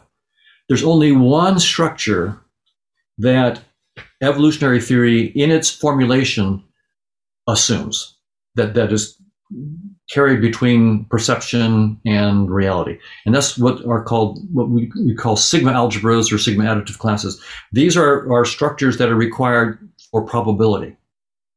And the reason for this is the reason we need that for, for any scientific theory is if the probabilities of events in reality are arbitrarily related to probabilities of events where we can measure them in space and time, then science would not be possible. So for science to be possible, now, now, now it may not be true. I mean, we can't prove that it's true that our sensory systems preserve sigma, sigma algebras, or they respect sigma, sigma algebra. So the, the technical term is that they're measurable functions. So that our sensory systems have measurable functions from the sigma algebras, sigma additive classes in reality to the smaller sigma algebras and smaller sigma additive classes that we use for our perceptions in space and time. If, if that relationship is arbitrary, if, if it's not what we call a homomorphism, then science would not be possible. So the fact that it's a scientific theory means it's assuming that measurable structures are preserved or, or, or not are, are respected, not preserved, but respected. And but but any other structure is not required by the theory. And so for so if someone wants to argue that we see that structure, they even have they either have to show how evolution in its current framework would automatically evolve systems to see that structure accurately, or you know, to be homomorphism, or they would have to explain um, at a deeper level a change to evolutionary theory that would add that structure uh, as a part of the theory that would necessarily be preserved. And um, so, so the burden really is on those who want to claim that um, evolution preserved these structures. Because here, here's the, the, the bottom line. There's a paper we have called fact, fiction, and fitness. And if people just Google my name and fact, fiction, and fitness, you can see the technical work. What we prove is that if you look at the set of all fitness functions, so suppose the, the world has a structure like a, a, a, total order, one, two, three, four, five through 10, something like that. That's a total order. And we, and then we have our, our payoff, our fitness payoffs, which maybe go from zero to 100. Zero means you're dead. 100 means that's the best you could possibly have and things in between. So you could then ask for all the for all the states in the world, for that structure in the world, what are all the fitness payoff functions that are possible? And the only restriction is they have to be measurable, right? They have to be the ones that that preserve probability. So that's the only constraint on this. Other than that, evolutionary theory gives us no reason to prune any fitness functions out. So you have to look at all the possible fitness payoff functions. Then you can ask, okay, here's the whole set of fitness payoff functions. Then usually it's pretty trivial to write them down. very easy. Then you can say, which of these payoff functions preserve the total order? Which preserve this partial order? Which preserve a topology? How many of them preserve? And so for any structure, you can ask the technical question, how many of these fitness payoff functions, out of, the, out of this huge, big, big, big bunch of payoff functions, how many actually contain information about that structure? And in every case, you find the answer is probability zero. Probability is zero that the payoff function even has the information. So if you're tuned to the payoff function and it doesn't have the information, good luck. You can't get that information in your sensory system. So that's that's the short answer to it we can we can go into more complicated things. You know, I've got pushback, the technical pushback, but that's the big idea. I'll, I'll just summarize it. Payoff functions generically do not have information about structure in the world. So if sensory systems are tuned to the payoff functions, generically they won't have information. They won't know the structure of the world because mm-hmm. they can't be tuned to the structure of the world. Just the information is not there in the payoff. Yeah, I think I think I got it, and, and there's a couple ways I want to get at this. First, I want to ask: uh, Do you have a hard stop at 3 p.m.? No. Okay, perfect. Because because we're gonna need more. Um, so okay, I want to I want to start talking about language, and I think this might connect in might connect into to some of the things that you were just saying. So language is very interesting at a number of levels. Obviously, we use it as a communication tool. Obviously, it also has adaptive utility for human beings. So it has something to do with fitness. Um, it has something to do with perception, right? Because we we have to perceive the speech of each other in order to even have this conversation. Um, so so if we if we're thinking in the context of, of what you call the interface theory of perception, so my conscious perception is uh, it can be analogized to the the com- computer screen I'm looking at here, and it's got a bunch of different iconography in it that actually allows me to do stuff in the world fluidly and and adaptively and and be on my way without getting bogged down in the just vast sea of information that would otherwise overwhelm me. So, you know, thinking of of computer screens and icons here, the mm-hmm. icon of the mail, the mailbox, say, it's an icon rather than a symbol in the sense that right an icon resembles something and a symbol is arbitrary so so the icon on my computer screen for the mailbox actually is an icon of a physical mailbox I might go look at, right? So it's a perceptual icon of another perceptual icon. And so there's this kind of relativity there where the icons are, are essentially defined with respect to other perceptual icons that are sometimes in my experience. That starts to remind me of language, right? When you think about language and what it is and its structure, well, the words that compose languages are defined with respect to other words and there is some kind of syntax, some logic that tells us how words can be combined and recombined in ways that allow us to communicate. And I'm wondering, I'm wondering how you think about language, whether or not there's there's something deeper going on here. Does the does the structure and logic of linguistic human language tell us something? Is there some anal- deeper analogy there between that and the structure of uh, our perceptions, or is language just sort of a, a special case of sensory perception? Um, there's been debate about whether language is unique to humans and, and, and so forth, and, and I think it's probably not. I, th- I think that there's probably very sophisticated linguistic kinds of systems that other animals have, but we'll, we'll see. Um, you know, that's neither here nor there from from our point of view, humans uh, use language as a way of communicating with each other, and we have to play a, a language game. So, so for example, when you have a 15 month old baby, and you're about to teach it some of its first words, mm-hmm. and so say a mother or father is with the with the baby, and there's a rabbit sitting on a, a, a blanket in front of it, and the mother or father points. So Johnny's sitting there, and, and mom points and says, rabbit. And Johnny looks. And if he's old enough, he gets it, right? He, he, but if you think about, so we're starting to teach the child how to play this language game. He sees mom's hand point or dad's hand point. He sees the rabbit. What, what's really interesting, though, is this is called ostensive definition. So we're teaching by ostensive definition, and we do that all the time. We don't do it just with with kids. I mean, suppose you've never had you know some some food and you, you go to some South American country and they have some food you've never had before, ceviche or whatever it might be, right? Mm-hmm. And, and, and someone gives you some, they say, they point and say ceviche and you taste it and you know, whoa, I've never tasted that before, right? And, and, and so that you, you have, again, as by, you've learned ceviche by ostensive definition or whatever the thing. we have ceviche here in Southern California, so it's not a big deal, but some food that they have that we wouldn't normally have.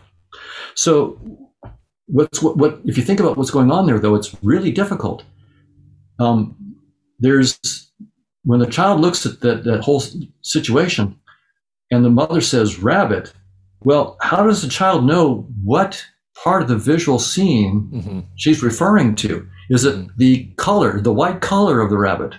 Is it the left ear? Is it the furriness of the rabbit?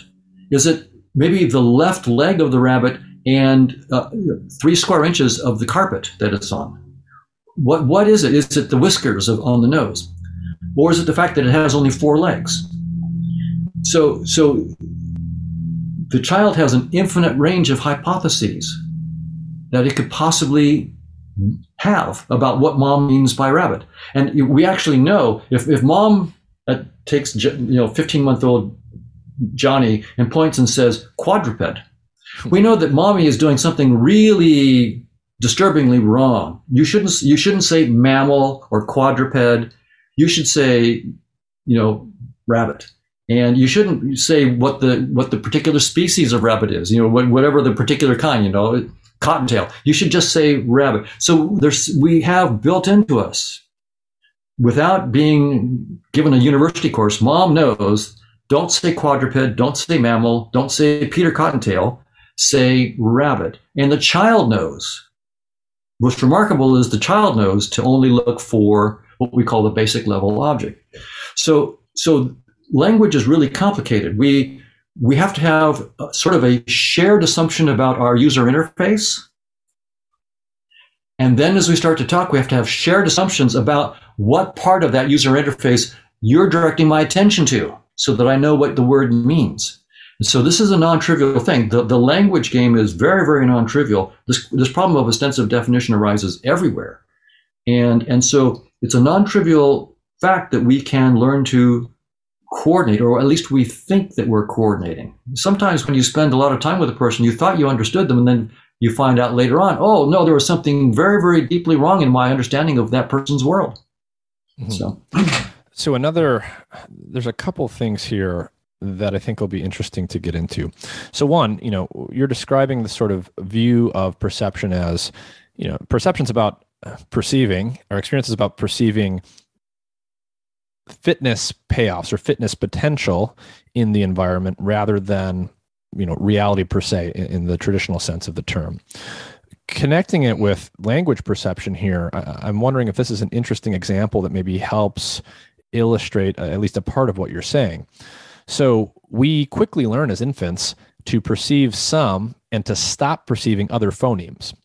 So the, the one the one example I can name for people is you know in English obviously we have R and L the R and L sounds and we need to distinguish those to to understand and to use English but that's not the case in Japanese. So a Japanese infant is born just like all infants a bit with the ability to distinguish all of the different sound waves that correspond to the phonemes of all the languages and yet within just a year or two i think the the japanese infant will become untuned or unable to discriminate the r and the l syllables and that's why a japanese person speaking english that they learn late in life has a, a certain accent and, and, vice versa so literally exactly. literally someone learns not to perceive two different states of reality two different sets of sound waves because in that language it's not useful and therefore doesn't tell them anything about the fitness that they're like anything about the fitness they're going to experience in their environment at least. Is that exactly right. is that uh, that's getting at this idea. yeah yeah. That, that's that's a pointer that that we um, ignore. What you see there is that we're perceptually being trained to ignore things that don't affect our fit that don't enhance our fitness. Mm, yeah Right. So now that most of my colleagues would say, of course, that just means that we're only seeing those aspects of the truth that we need, not the aspects of the truth that we don't need. So that wouldn't. Go, So I'm saying something that goes a little bit further. I, I'm saying that we don't need to see any of the truth except measurable structures. That's it. Right. That's the only structure that needs to be preserved according to evolutionary theory. and the rest of it um, we don't need to see any truth. And, and if if I've heard everything that you said for the last few minutes correctly, what so what you're saying is we don't need to see any of the truth but what you're not saying correct me if i'm wrong is that there is no systematic relationship between our percepts and some underlying physical reality. You're not saying that there's there's sort of an arbitrariness to that. You're just saying that right. nothing about the things that we can label and talk about in terms of our perceptions allows one to deduce the underlying uh, physical state of the universe that's responsible for those things it, it, exactly right when i see that yellow tennis ball in the virtual reality all the predicates fuzzy yellow round if I try to use those and say how, okay, so the reality must have some fuzziness or yellowness around us. Those are just the wrong predicates to describe what's going on. So you have to literally let go of those predicates completely. Mm-hmm. So, so another thing I want to connect into here is so I understand the argument you just made. It makes it's it's internally consistent to me. I, I recognize what you're saying as as valid um, on its own terms. Now, you're, I believe, still faced with the so-called hard problem of consciousness. You you still have to uh, bridge that gap mm-hmm. somehow if you're interested in answering that question. Someone else that I just spoke to on the podcast, named Bernardo Kastrup, would say that the the mistake you're making, or the the difference in his viewpoint from yours, if I'm understanding correctly, is that the qualitative aspects of experience are the things that are there um, and so the the hard problem of consciousness dissolves in that way. It sounds like what you're saying is, know, there is this other physical reality, but we just can't sort of derive it from the aspects of experience that that we can describe using language. Am, am I missing something there, or how would you start to think about that?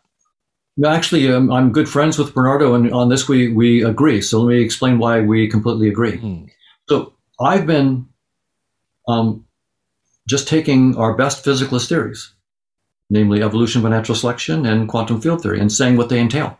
That's what we do in science. Our theories entail that reality, whatever it is, is entirely unlike anything that we perceive. Space time is doomed. That's what. So that's what our best science tells us. So now, but they, our theories do not tell us what is beyond space time. Those theories just tell us you there's something beyond space time. I can't tell you what it is, but we do know that whatever that thing is beyond space time, if we project it back into space time, it better look like quantum field theory, it better look like evolution by natural selection, because those things work within our space time framework. They're really good theories within our framework.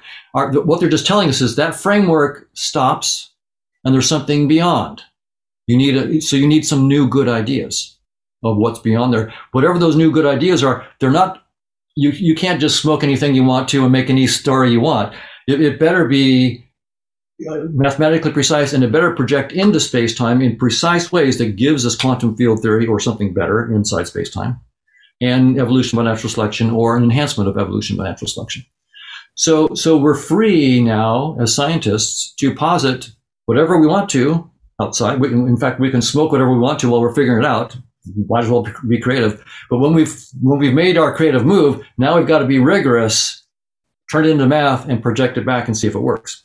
So I'm proposing that we take conscious experiences themselves as the nature of fundamental reality. So conscious agents, like something I call conscious agents, and their conscious experiences as the fundamental reality.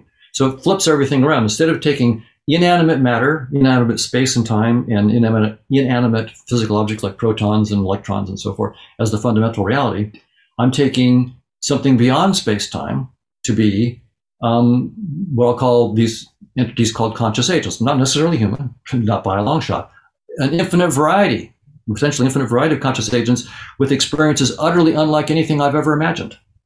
This is the, so so we just have to posit this realm of of uh, potentially unbounded variety of conscious experiences and agents having those experiences. We have to propose a dynamics. So I think, I mean, Bernardo and I are good friends. We've talked many, many times in person and, and remotely. And he's an idealist, and, and this is an idealist theory that I'm proposing. But the, the, the difference is, and you know, you know, I'd like to work with Bernardo on this. Uh, he's got the mathematical chops to do this.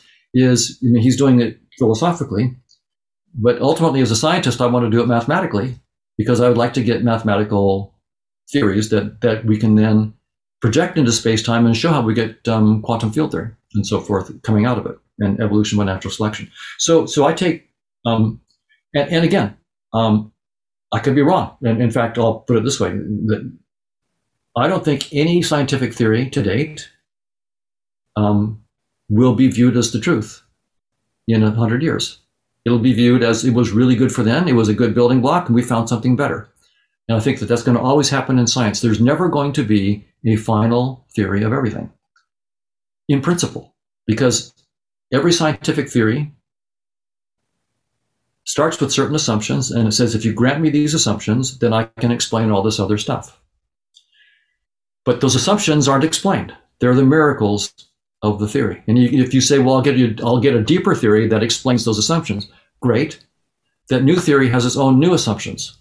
And so you'll have your new set of miracles. And this is a principled aspect of scientific explanation that there can be no final theory of everything. And so what I'm proposing is a hypothetical next theory, but not by any means, in my view, the final theory. Just here's a interesting next step in the evolution of scientific theories. Let's try a theory in which we have these things called conscious agents with their conscious experiences. Let's work on the dynamics of this. Let's project it back into space-time and see if we can get something that looks like evolution by natural selection and quantum field theory. If so, that doesn't mean, oh, we've arrived. It just means, oh, we've taken the next baby step in our science.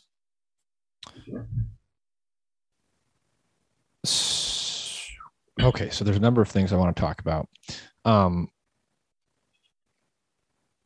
basically, so maybe to to help people think about some of this stuff, which which can get fairly abstract. So, uh, many people have heard of Plato's allegory of the cave, right? So, mm-hmm. so these you know p- hypothetical people are, are in a cave they're chained to the wall all they can see are shadows being projected by a fire that's lit somewhere. And you know maybe there's people walking around in the cave and there's stuff in the cave but all they can really see are the shadows of those things. And um, i think someone like you or bernardo would say our perception is sort of like that. We're only seeing the shadows. We're only seeing this sort of gooey graphical user interface. We're not seeing the stuff from which those shadows are coming. And i think what you're saying is you know the the actual descriptor of reality is going to be some higher dimensional structure.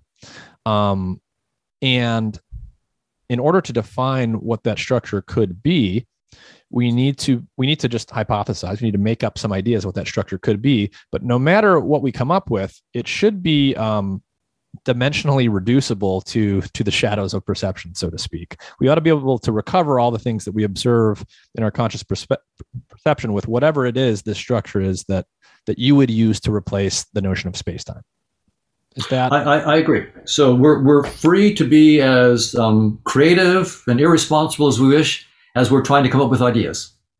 But eventually we have to get responsible and then say okay I'm proposing that this is beyond space-time, these conscious agents, and I've got to make a mathematically precise description of it and its dynamics and a projection, like you said, a projection into space-time, and so we can measure and see if it matches with what we can observe here. The, the only difference I would say between what I'm saying and, and, Plato's allegory of the cave, so I agree with everything you said about that. It's, it's perfectly fine. I would just say one little difference. The shadows do resemble the objects. Mm. They have a similar shape. So we actually, whereas in the virtual reality example, that yellow fuzzy tennis ball does not resemble in any way anything inside the supercomputer. And that's why, I mean, I think Plato, if he were here, would say, yeah, that's a better allegory. I mean, I didn't have virtual reality, so I had to use what I could, what I could use for, to, to make this. So I think the, if you think about virtual reality, and I think what I'm saying will, to the next generation that spends much of their life in the metaverse, what I'm what I'm saying is just going to be just plain obvious. I mean, uh, our generation is not obvious, but the next generation they're going to look back on these videos and go, "What he was saying was news. That's silly." I mean, I take off my headset. Of course, what I'm seeing around is probably another virtual reality. And this is just another headset. I think it'll just be obvious. So I, I think our technology, the, the metaverse, will really just help help people see this and realize that there's the fuzziness of the tennis ball and the color has nothing to do with the reality behind it that that um, that's causing me to see a tennis ball. Mm-hmm. Um, you know, another thing I would love to ask you about too is so you're saying you're saying that there's no requirement that our perceptions look like reality. And in fact, it's vanishingly unlikely that any one of them will. Of course, it should still be a formal possibility that at least some tiny percentage of those perceptions might resemble as an icon does um, something about reality. And uh, again to use language as an example um, our our language our words are mostly symbolic in the sense that the small mouth noises we make have uh, no no logical correspondence to what they represent. And that's mostly true but it's not universally true right? We have certain words that are iconographic. Certain phonemes and phrases and things that resemble either the the the actual like physical sound wave patterns that that the that the sounds um, come from or they they do have some kind of iconographic rep, uh, relationship to to the referent in the world. But once you have just a small number of those you can bootstrap language very quickly and start to use words that are truly arbitrary and then that's most of what the language is. So thinking roughly in those terms i guess my question for you is you know even if we fully buy into to your idea that our perceptions don't match up with what reality actually looks like might there be some uh, some perceptual seeds some some tiny percentage of our perceptions that actually do have that kind of correspondence? Um, well, the evolutionary theory says that the the answer um, is vanishingly small and precisely zero in the limit as we let the number of states go arbitrarily large. So it, it gets arbitrarily close to zero. Now, it, is possible, but but I would say another thing. Evolutionary theory makes it very clear that that no connection with the truth is needed for the sensory system to do their job. Just it's just not needed. The the jewel beetle doesn't need to know what a female is. And you know, if, if he happens to you know get hung up on bottles, the species may disappear. But but the chance of someone throwing out, out a bottle is very very low. It only ha- it didn't happen for a million years, and all of a sudden some some Australian guys threw them out, and, so bye bye to the beetle. But you know, but in generally, the the sensory systems just don't need to correspond to the truth at all, except that probabilities and perception have to correspond to probabilities of events in reality. But other than that, there needs to be no resemblance whatsoever. I see. So, so it's really the the only formal requirement here is this um, probabilistic correspondence, but but That's absolutely right. nothing else. That's right. So the probabilities of me seeing a green fuzzy ball are related to some really complicated probabilities of billions of interactions of electrons and diodes and resistors, right? So it's, it's, that kind of thing. I just see this, this stupid fuzzy tennis ball. What's really going on there are probabilistic events that are unbelievably complicated. So there is the correspondence, but, but it's like billions to one is the correspondence in, in terms of probability. And the, the language of, you know, the, the fuzziness and the color of the ball are just irrelevant to the description of what's going on in, in the reality. Mm-hmm. Um, and again, just maybe one last area in on the topic of language that I want to riff on for a minute is, you know, everyone will understand intuitively how mean, language is powerful. Language is very useful. It's often fairly precise, but there's a lot of ambiguity in language, and there's a hell of a lot in our experience that is nearly impossible for anyone to put words to. Um, just think about how hard it is to describe your emotions to someone else who also seems to feel those emotions, let alone your example from earlier, Donald, of trying to describe a, a visual perceptive color to a blind person. And. I'm wondering if the way to start to think about this is again in terms of thinking of language in terms of fitness payoffs rather than reality. So, so naively, if you ask someone, you know, what is language all about? Say, well, it's it's a communication um, strategy we use, and you know, if you think about all the different languages that exist and that will exist and that will evolve, you know, the ones you might say that the you know the ones that are going to do best are the ones that are the best at describing what's going on out in the world the best. But I wonder if that's not the way that you would think about language evolution. Well, there's been some beautiful work by some friends of mine on this. So Kimberly Jameson, Louis Narens, and Natalia Komarova at the University of California at Irvine, they looked at um, colors on the on the color circle and getting people to come to agreement on, on names for colors. And they so they play. So this is now sort of a game theoretic kind of thing. So use a game theory analysis of this, and you have people start making arbitrary carvings up of the color wheel, the color circle, and and then they, they have to sort of converge on, on what they mean by the colors. And, and it turns out you can learn to groups of people can learn to evolve toward the same uh, shared boundaries on the colors in their language. Uh, but what they found in one simulation, in one study, uh, not simulation, actually experiment with, with, with people, when they had trichromats, people who have you know three color receptors, red, um, blue, and green. Green. Um, the, the, we couldn't. We shouldn't really call them red, blue, and green, red, green, and blue. Yeah, but anyway, but but the three the, the three receptors. Yeah. Yeah, that's right. So they're long, medium, and short wavelength um, photoreceptors. So so when they have trichromats, just trichromats doing this, they get one result. But when you have dichromats, people who are colorblind, they're, they're missing, say, the blue cones or something like that. It turns out that the dichromats have a, a bigger influence than the rest on the final color boundaries that are perceived. And that makes sense because you have to play the language game such that the that you include the people that have the the, the worst perceptual understanding. So really, that really is, quite interesting. That is very interesting um, for a number of reasons, right. including that I am red green colorblind, and so I, I, I, I know from direct experience how it's I, and this just gets back, to, gets back to the difficulty and the ambiguity in language.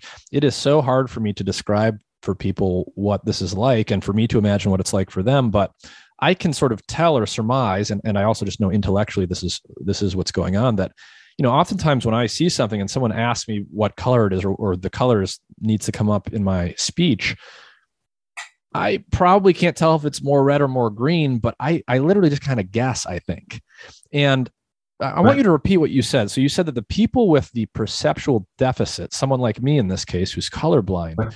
have an outsized influence on the boundaries and the concepts right. that people construct about where things are. That's right. In other words, the people with the deficits are leading the people who actually see see things more cleanly, I guess. That, that, that's right. So that, that, they can communicate, so that that, that communication was possible. Because if otherwise, we'd leave that person out. If if we force them to see all the color boundaries that we see in the language, they, they couldn't use them as, as well. So it was it's an interesting. Again, that's just one one one simulation. But I'll, I'll just mention another interesting thing in the same direction. Kimberly Jameson is one of the people who's really um, taken the lead on this, studying people, uh, women who have four color receptors. So they have hmm. the long, medium, and short wavelength photoreceptors, but they also have another one, typically uh, another version of the long wavelength. And so they have four color receptors, and, and they're, so they're called tetrachromats. They, instead of trichromats, they're tetrachromats. And she's done careful experiments that, that strongly suggest that they have a richer color experience than the rest of us trichromats and certainly dichromats. So it's not just they have one new color, they have a whole new dimension of color that the rest of us can't even imagine. If I ask you to imagine a new color you've never seen before, right? Right. Try real hard. Imagine a color you've never seen before. Well, nothing happens. These women, and I think there are various estimates, it might be 1% of the population that might have this, or, or, or of the women that have this. These women are seeing colors on a daily basis that you and I can't even imagine. Hmm. So so again, we, we have to, we play a language game. They have to play the language game so that um, they can talk with us. So language works for us, but the tetra, tetrachromats see things that um, transcend the language that you and I have. I see. So they have an extra dimension of colors. It's not like they see a few Just more reds or a few more blues. It's these right. it's these things that we can't even imagine.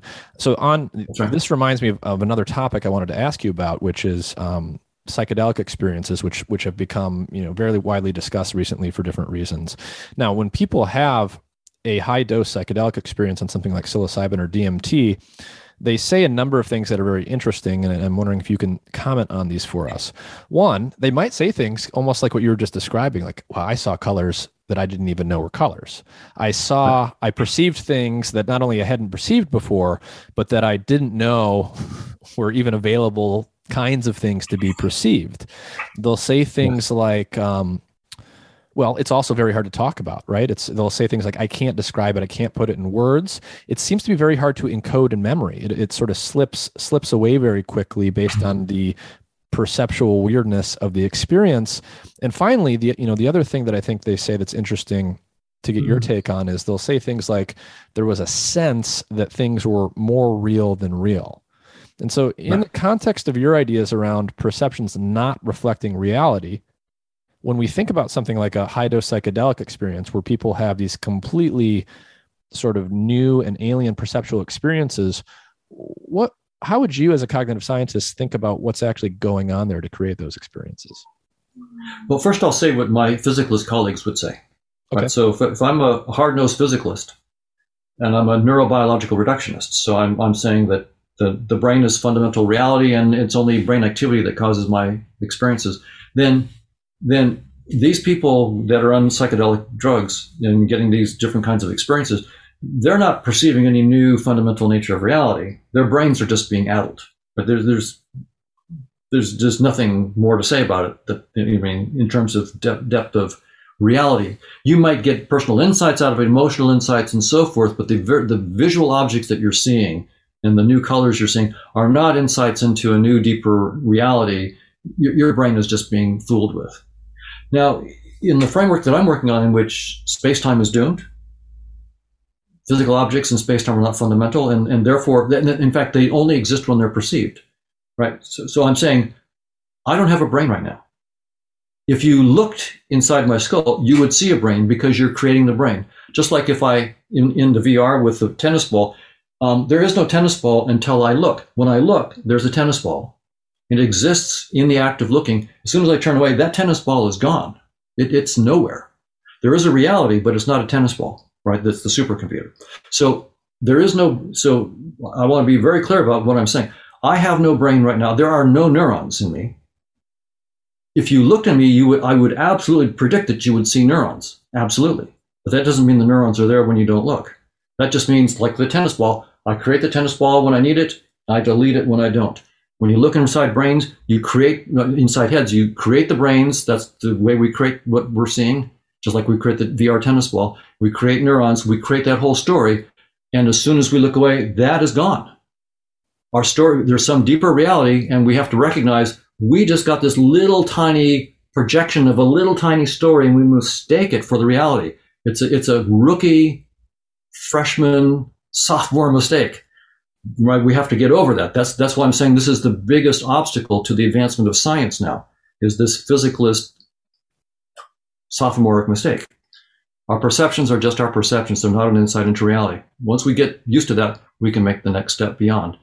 So. I guess I'll stop on that.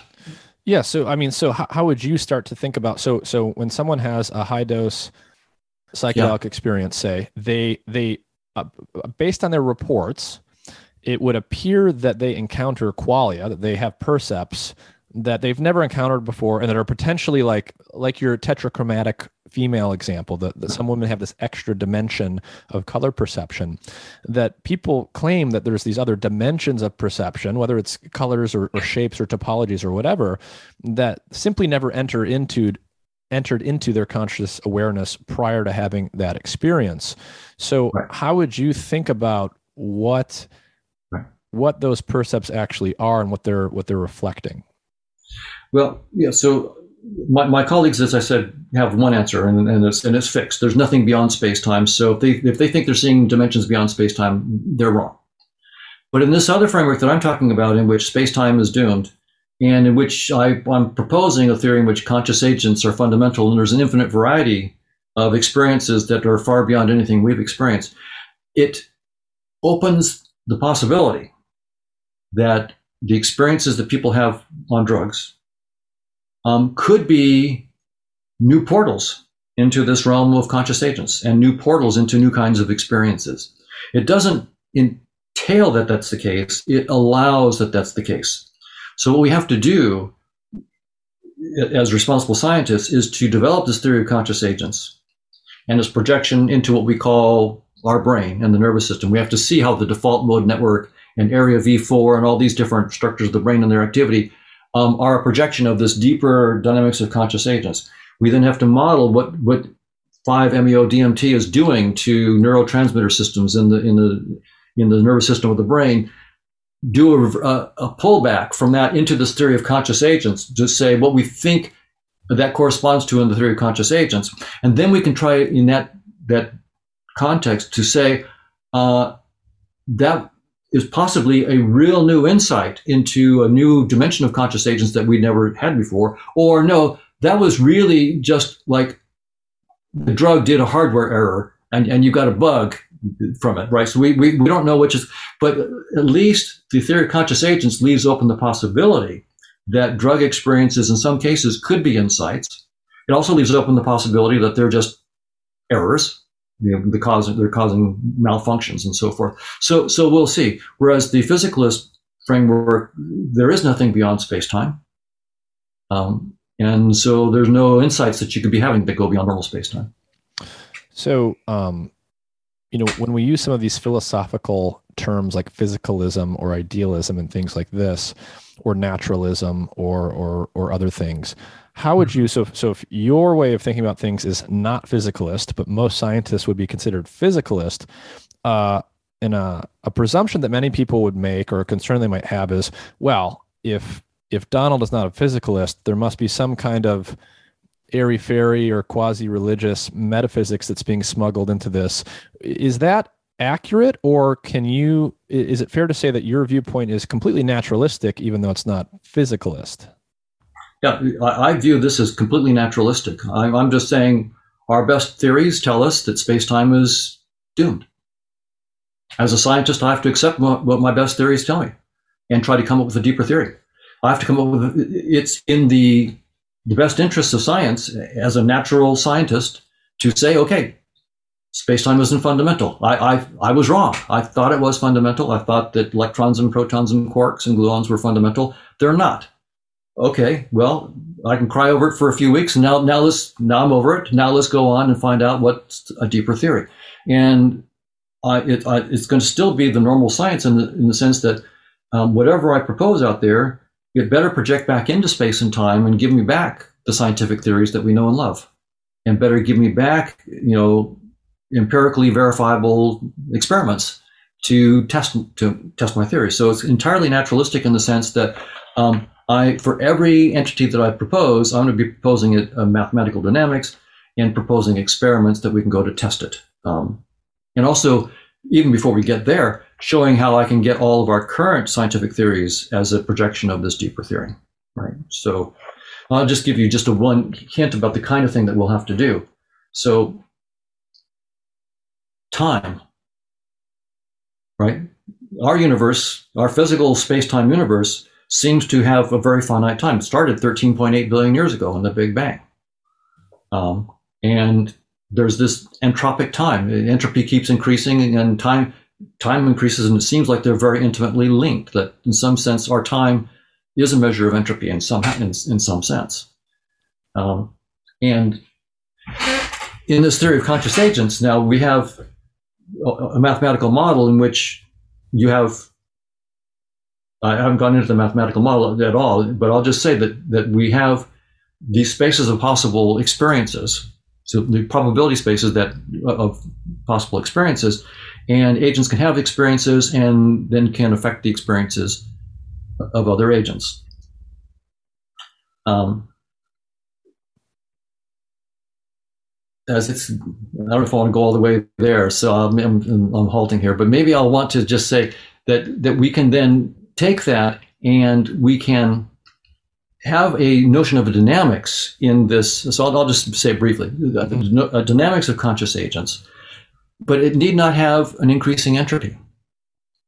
We can have, for example, something called a Markovian dynamics that's that's stationary. So we can have this dynamical system of conscious agents.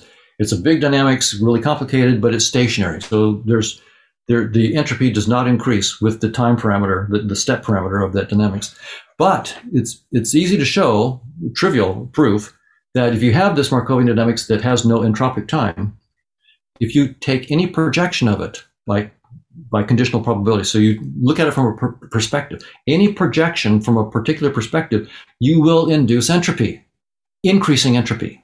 I see. So what you're saying So you is get time.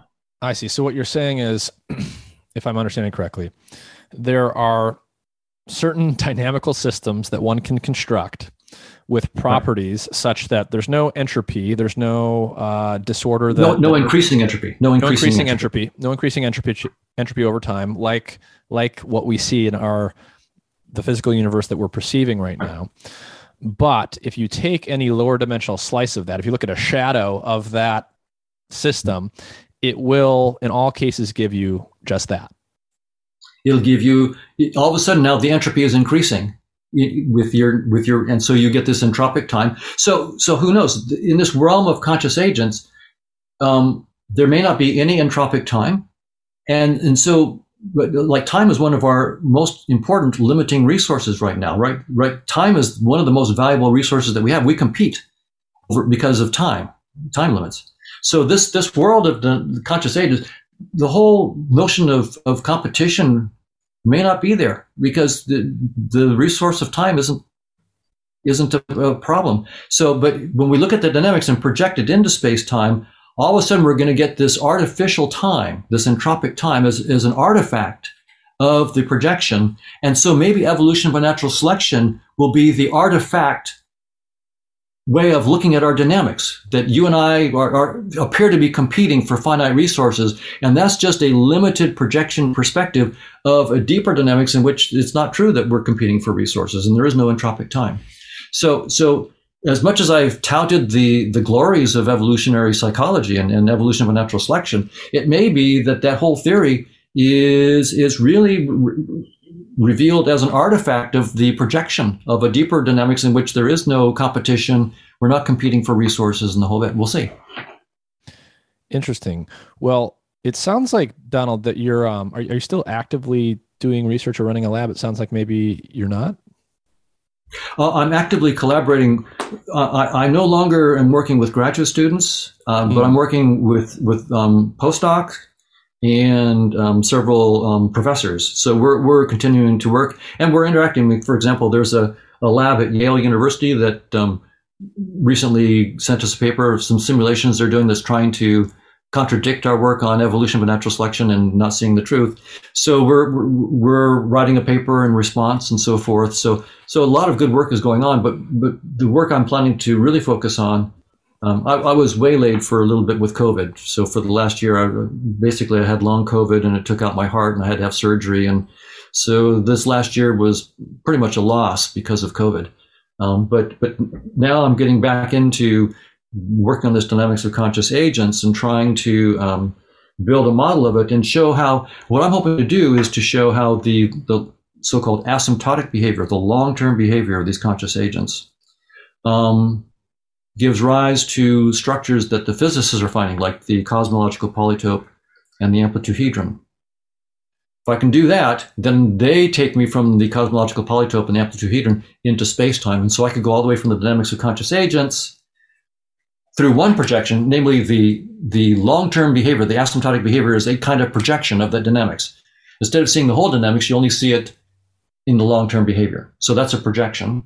So that projection gives rise to the structures that the physicists find behind spacetime, like the cosmological polytope. That's my hope. And then we can go from there into spacetime. So it's a big project, but the idea would eventually start with dynamics of conscious agents, go through its asymptotics, through cosmological polytope and into spacetime, and then make predictions that we can test. That's the goal. And then I'll have lunch. um, well, Donald, this is all very interesting stuff. Um, I enjoyed reading your book, even though I didn't get all the way through it by the time that we spoke today. Um, do you want to tell everyone, um, like the name of your book or name of any other books that you have and where they can find you? Sure. Um, you can.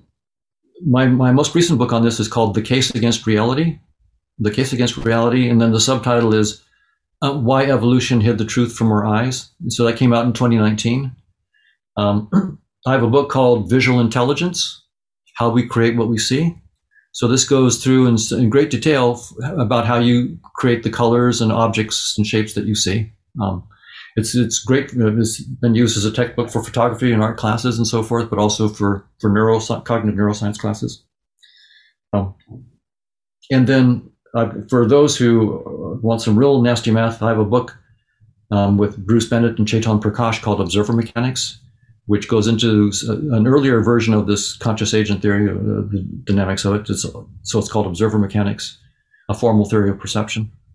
And I've got a TED Talk. If people are interested, I've got a TED Talk. If you just Google my name and, and TED Talk, you can see where I've talked about these ideas um, for a very broad audience and, and sort of compacted them all down into only 18 minutes. So. All right. Well, Professor Donald Hoffman, thank you for joining me. My pleasure. Thank you very much.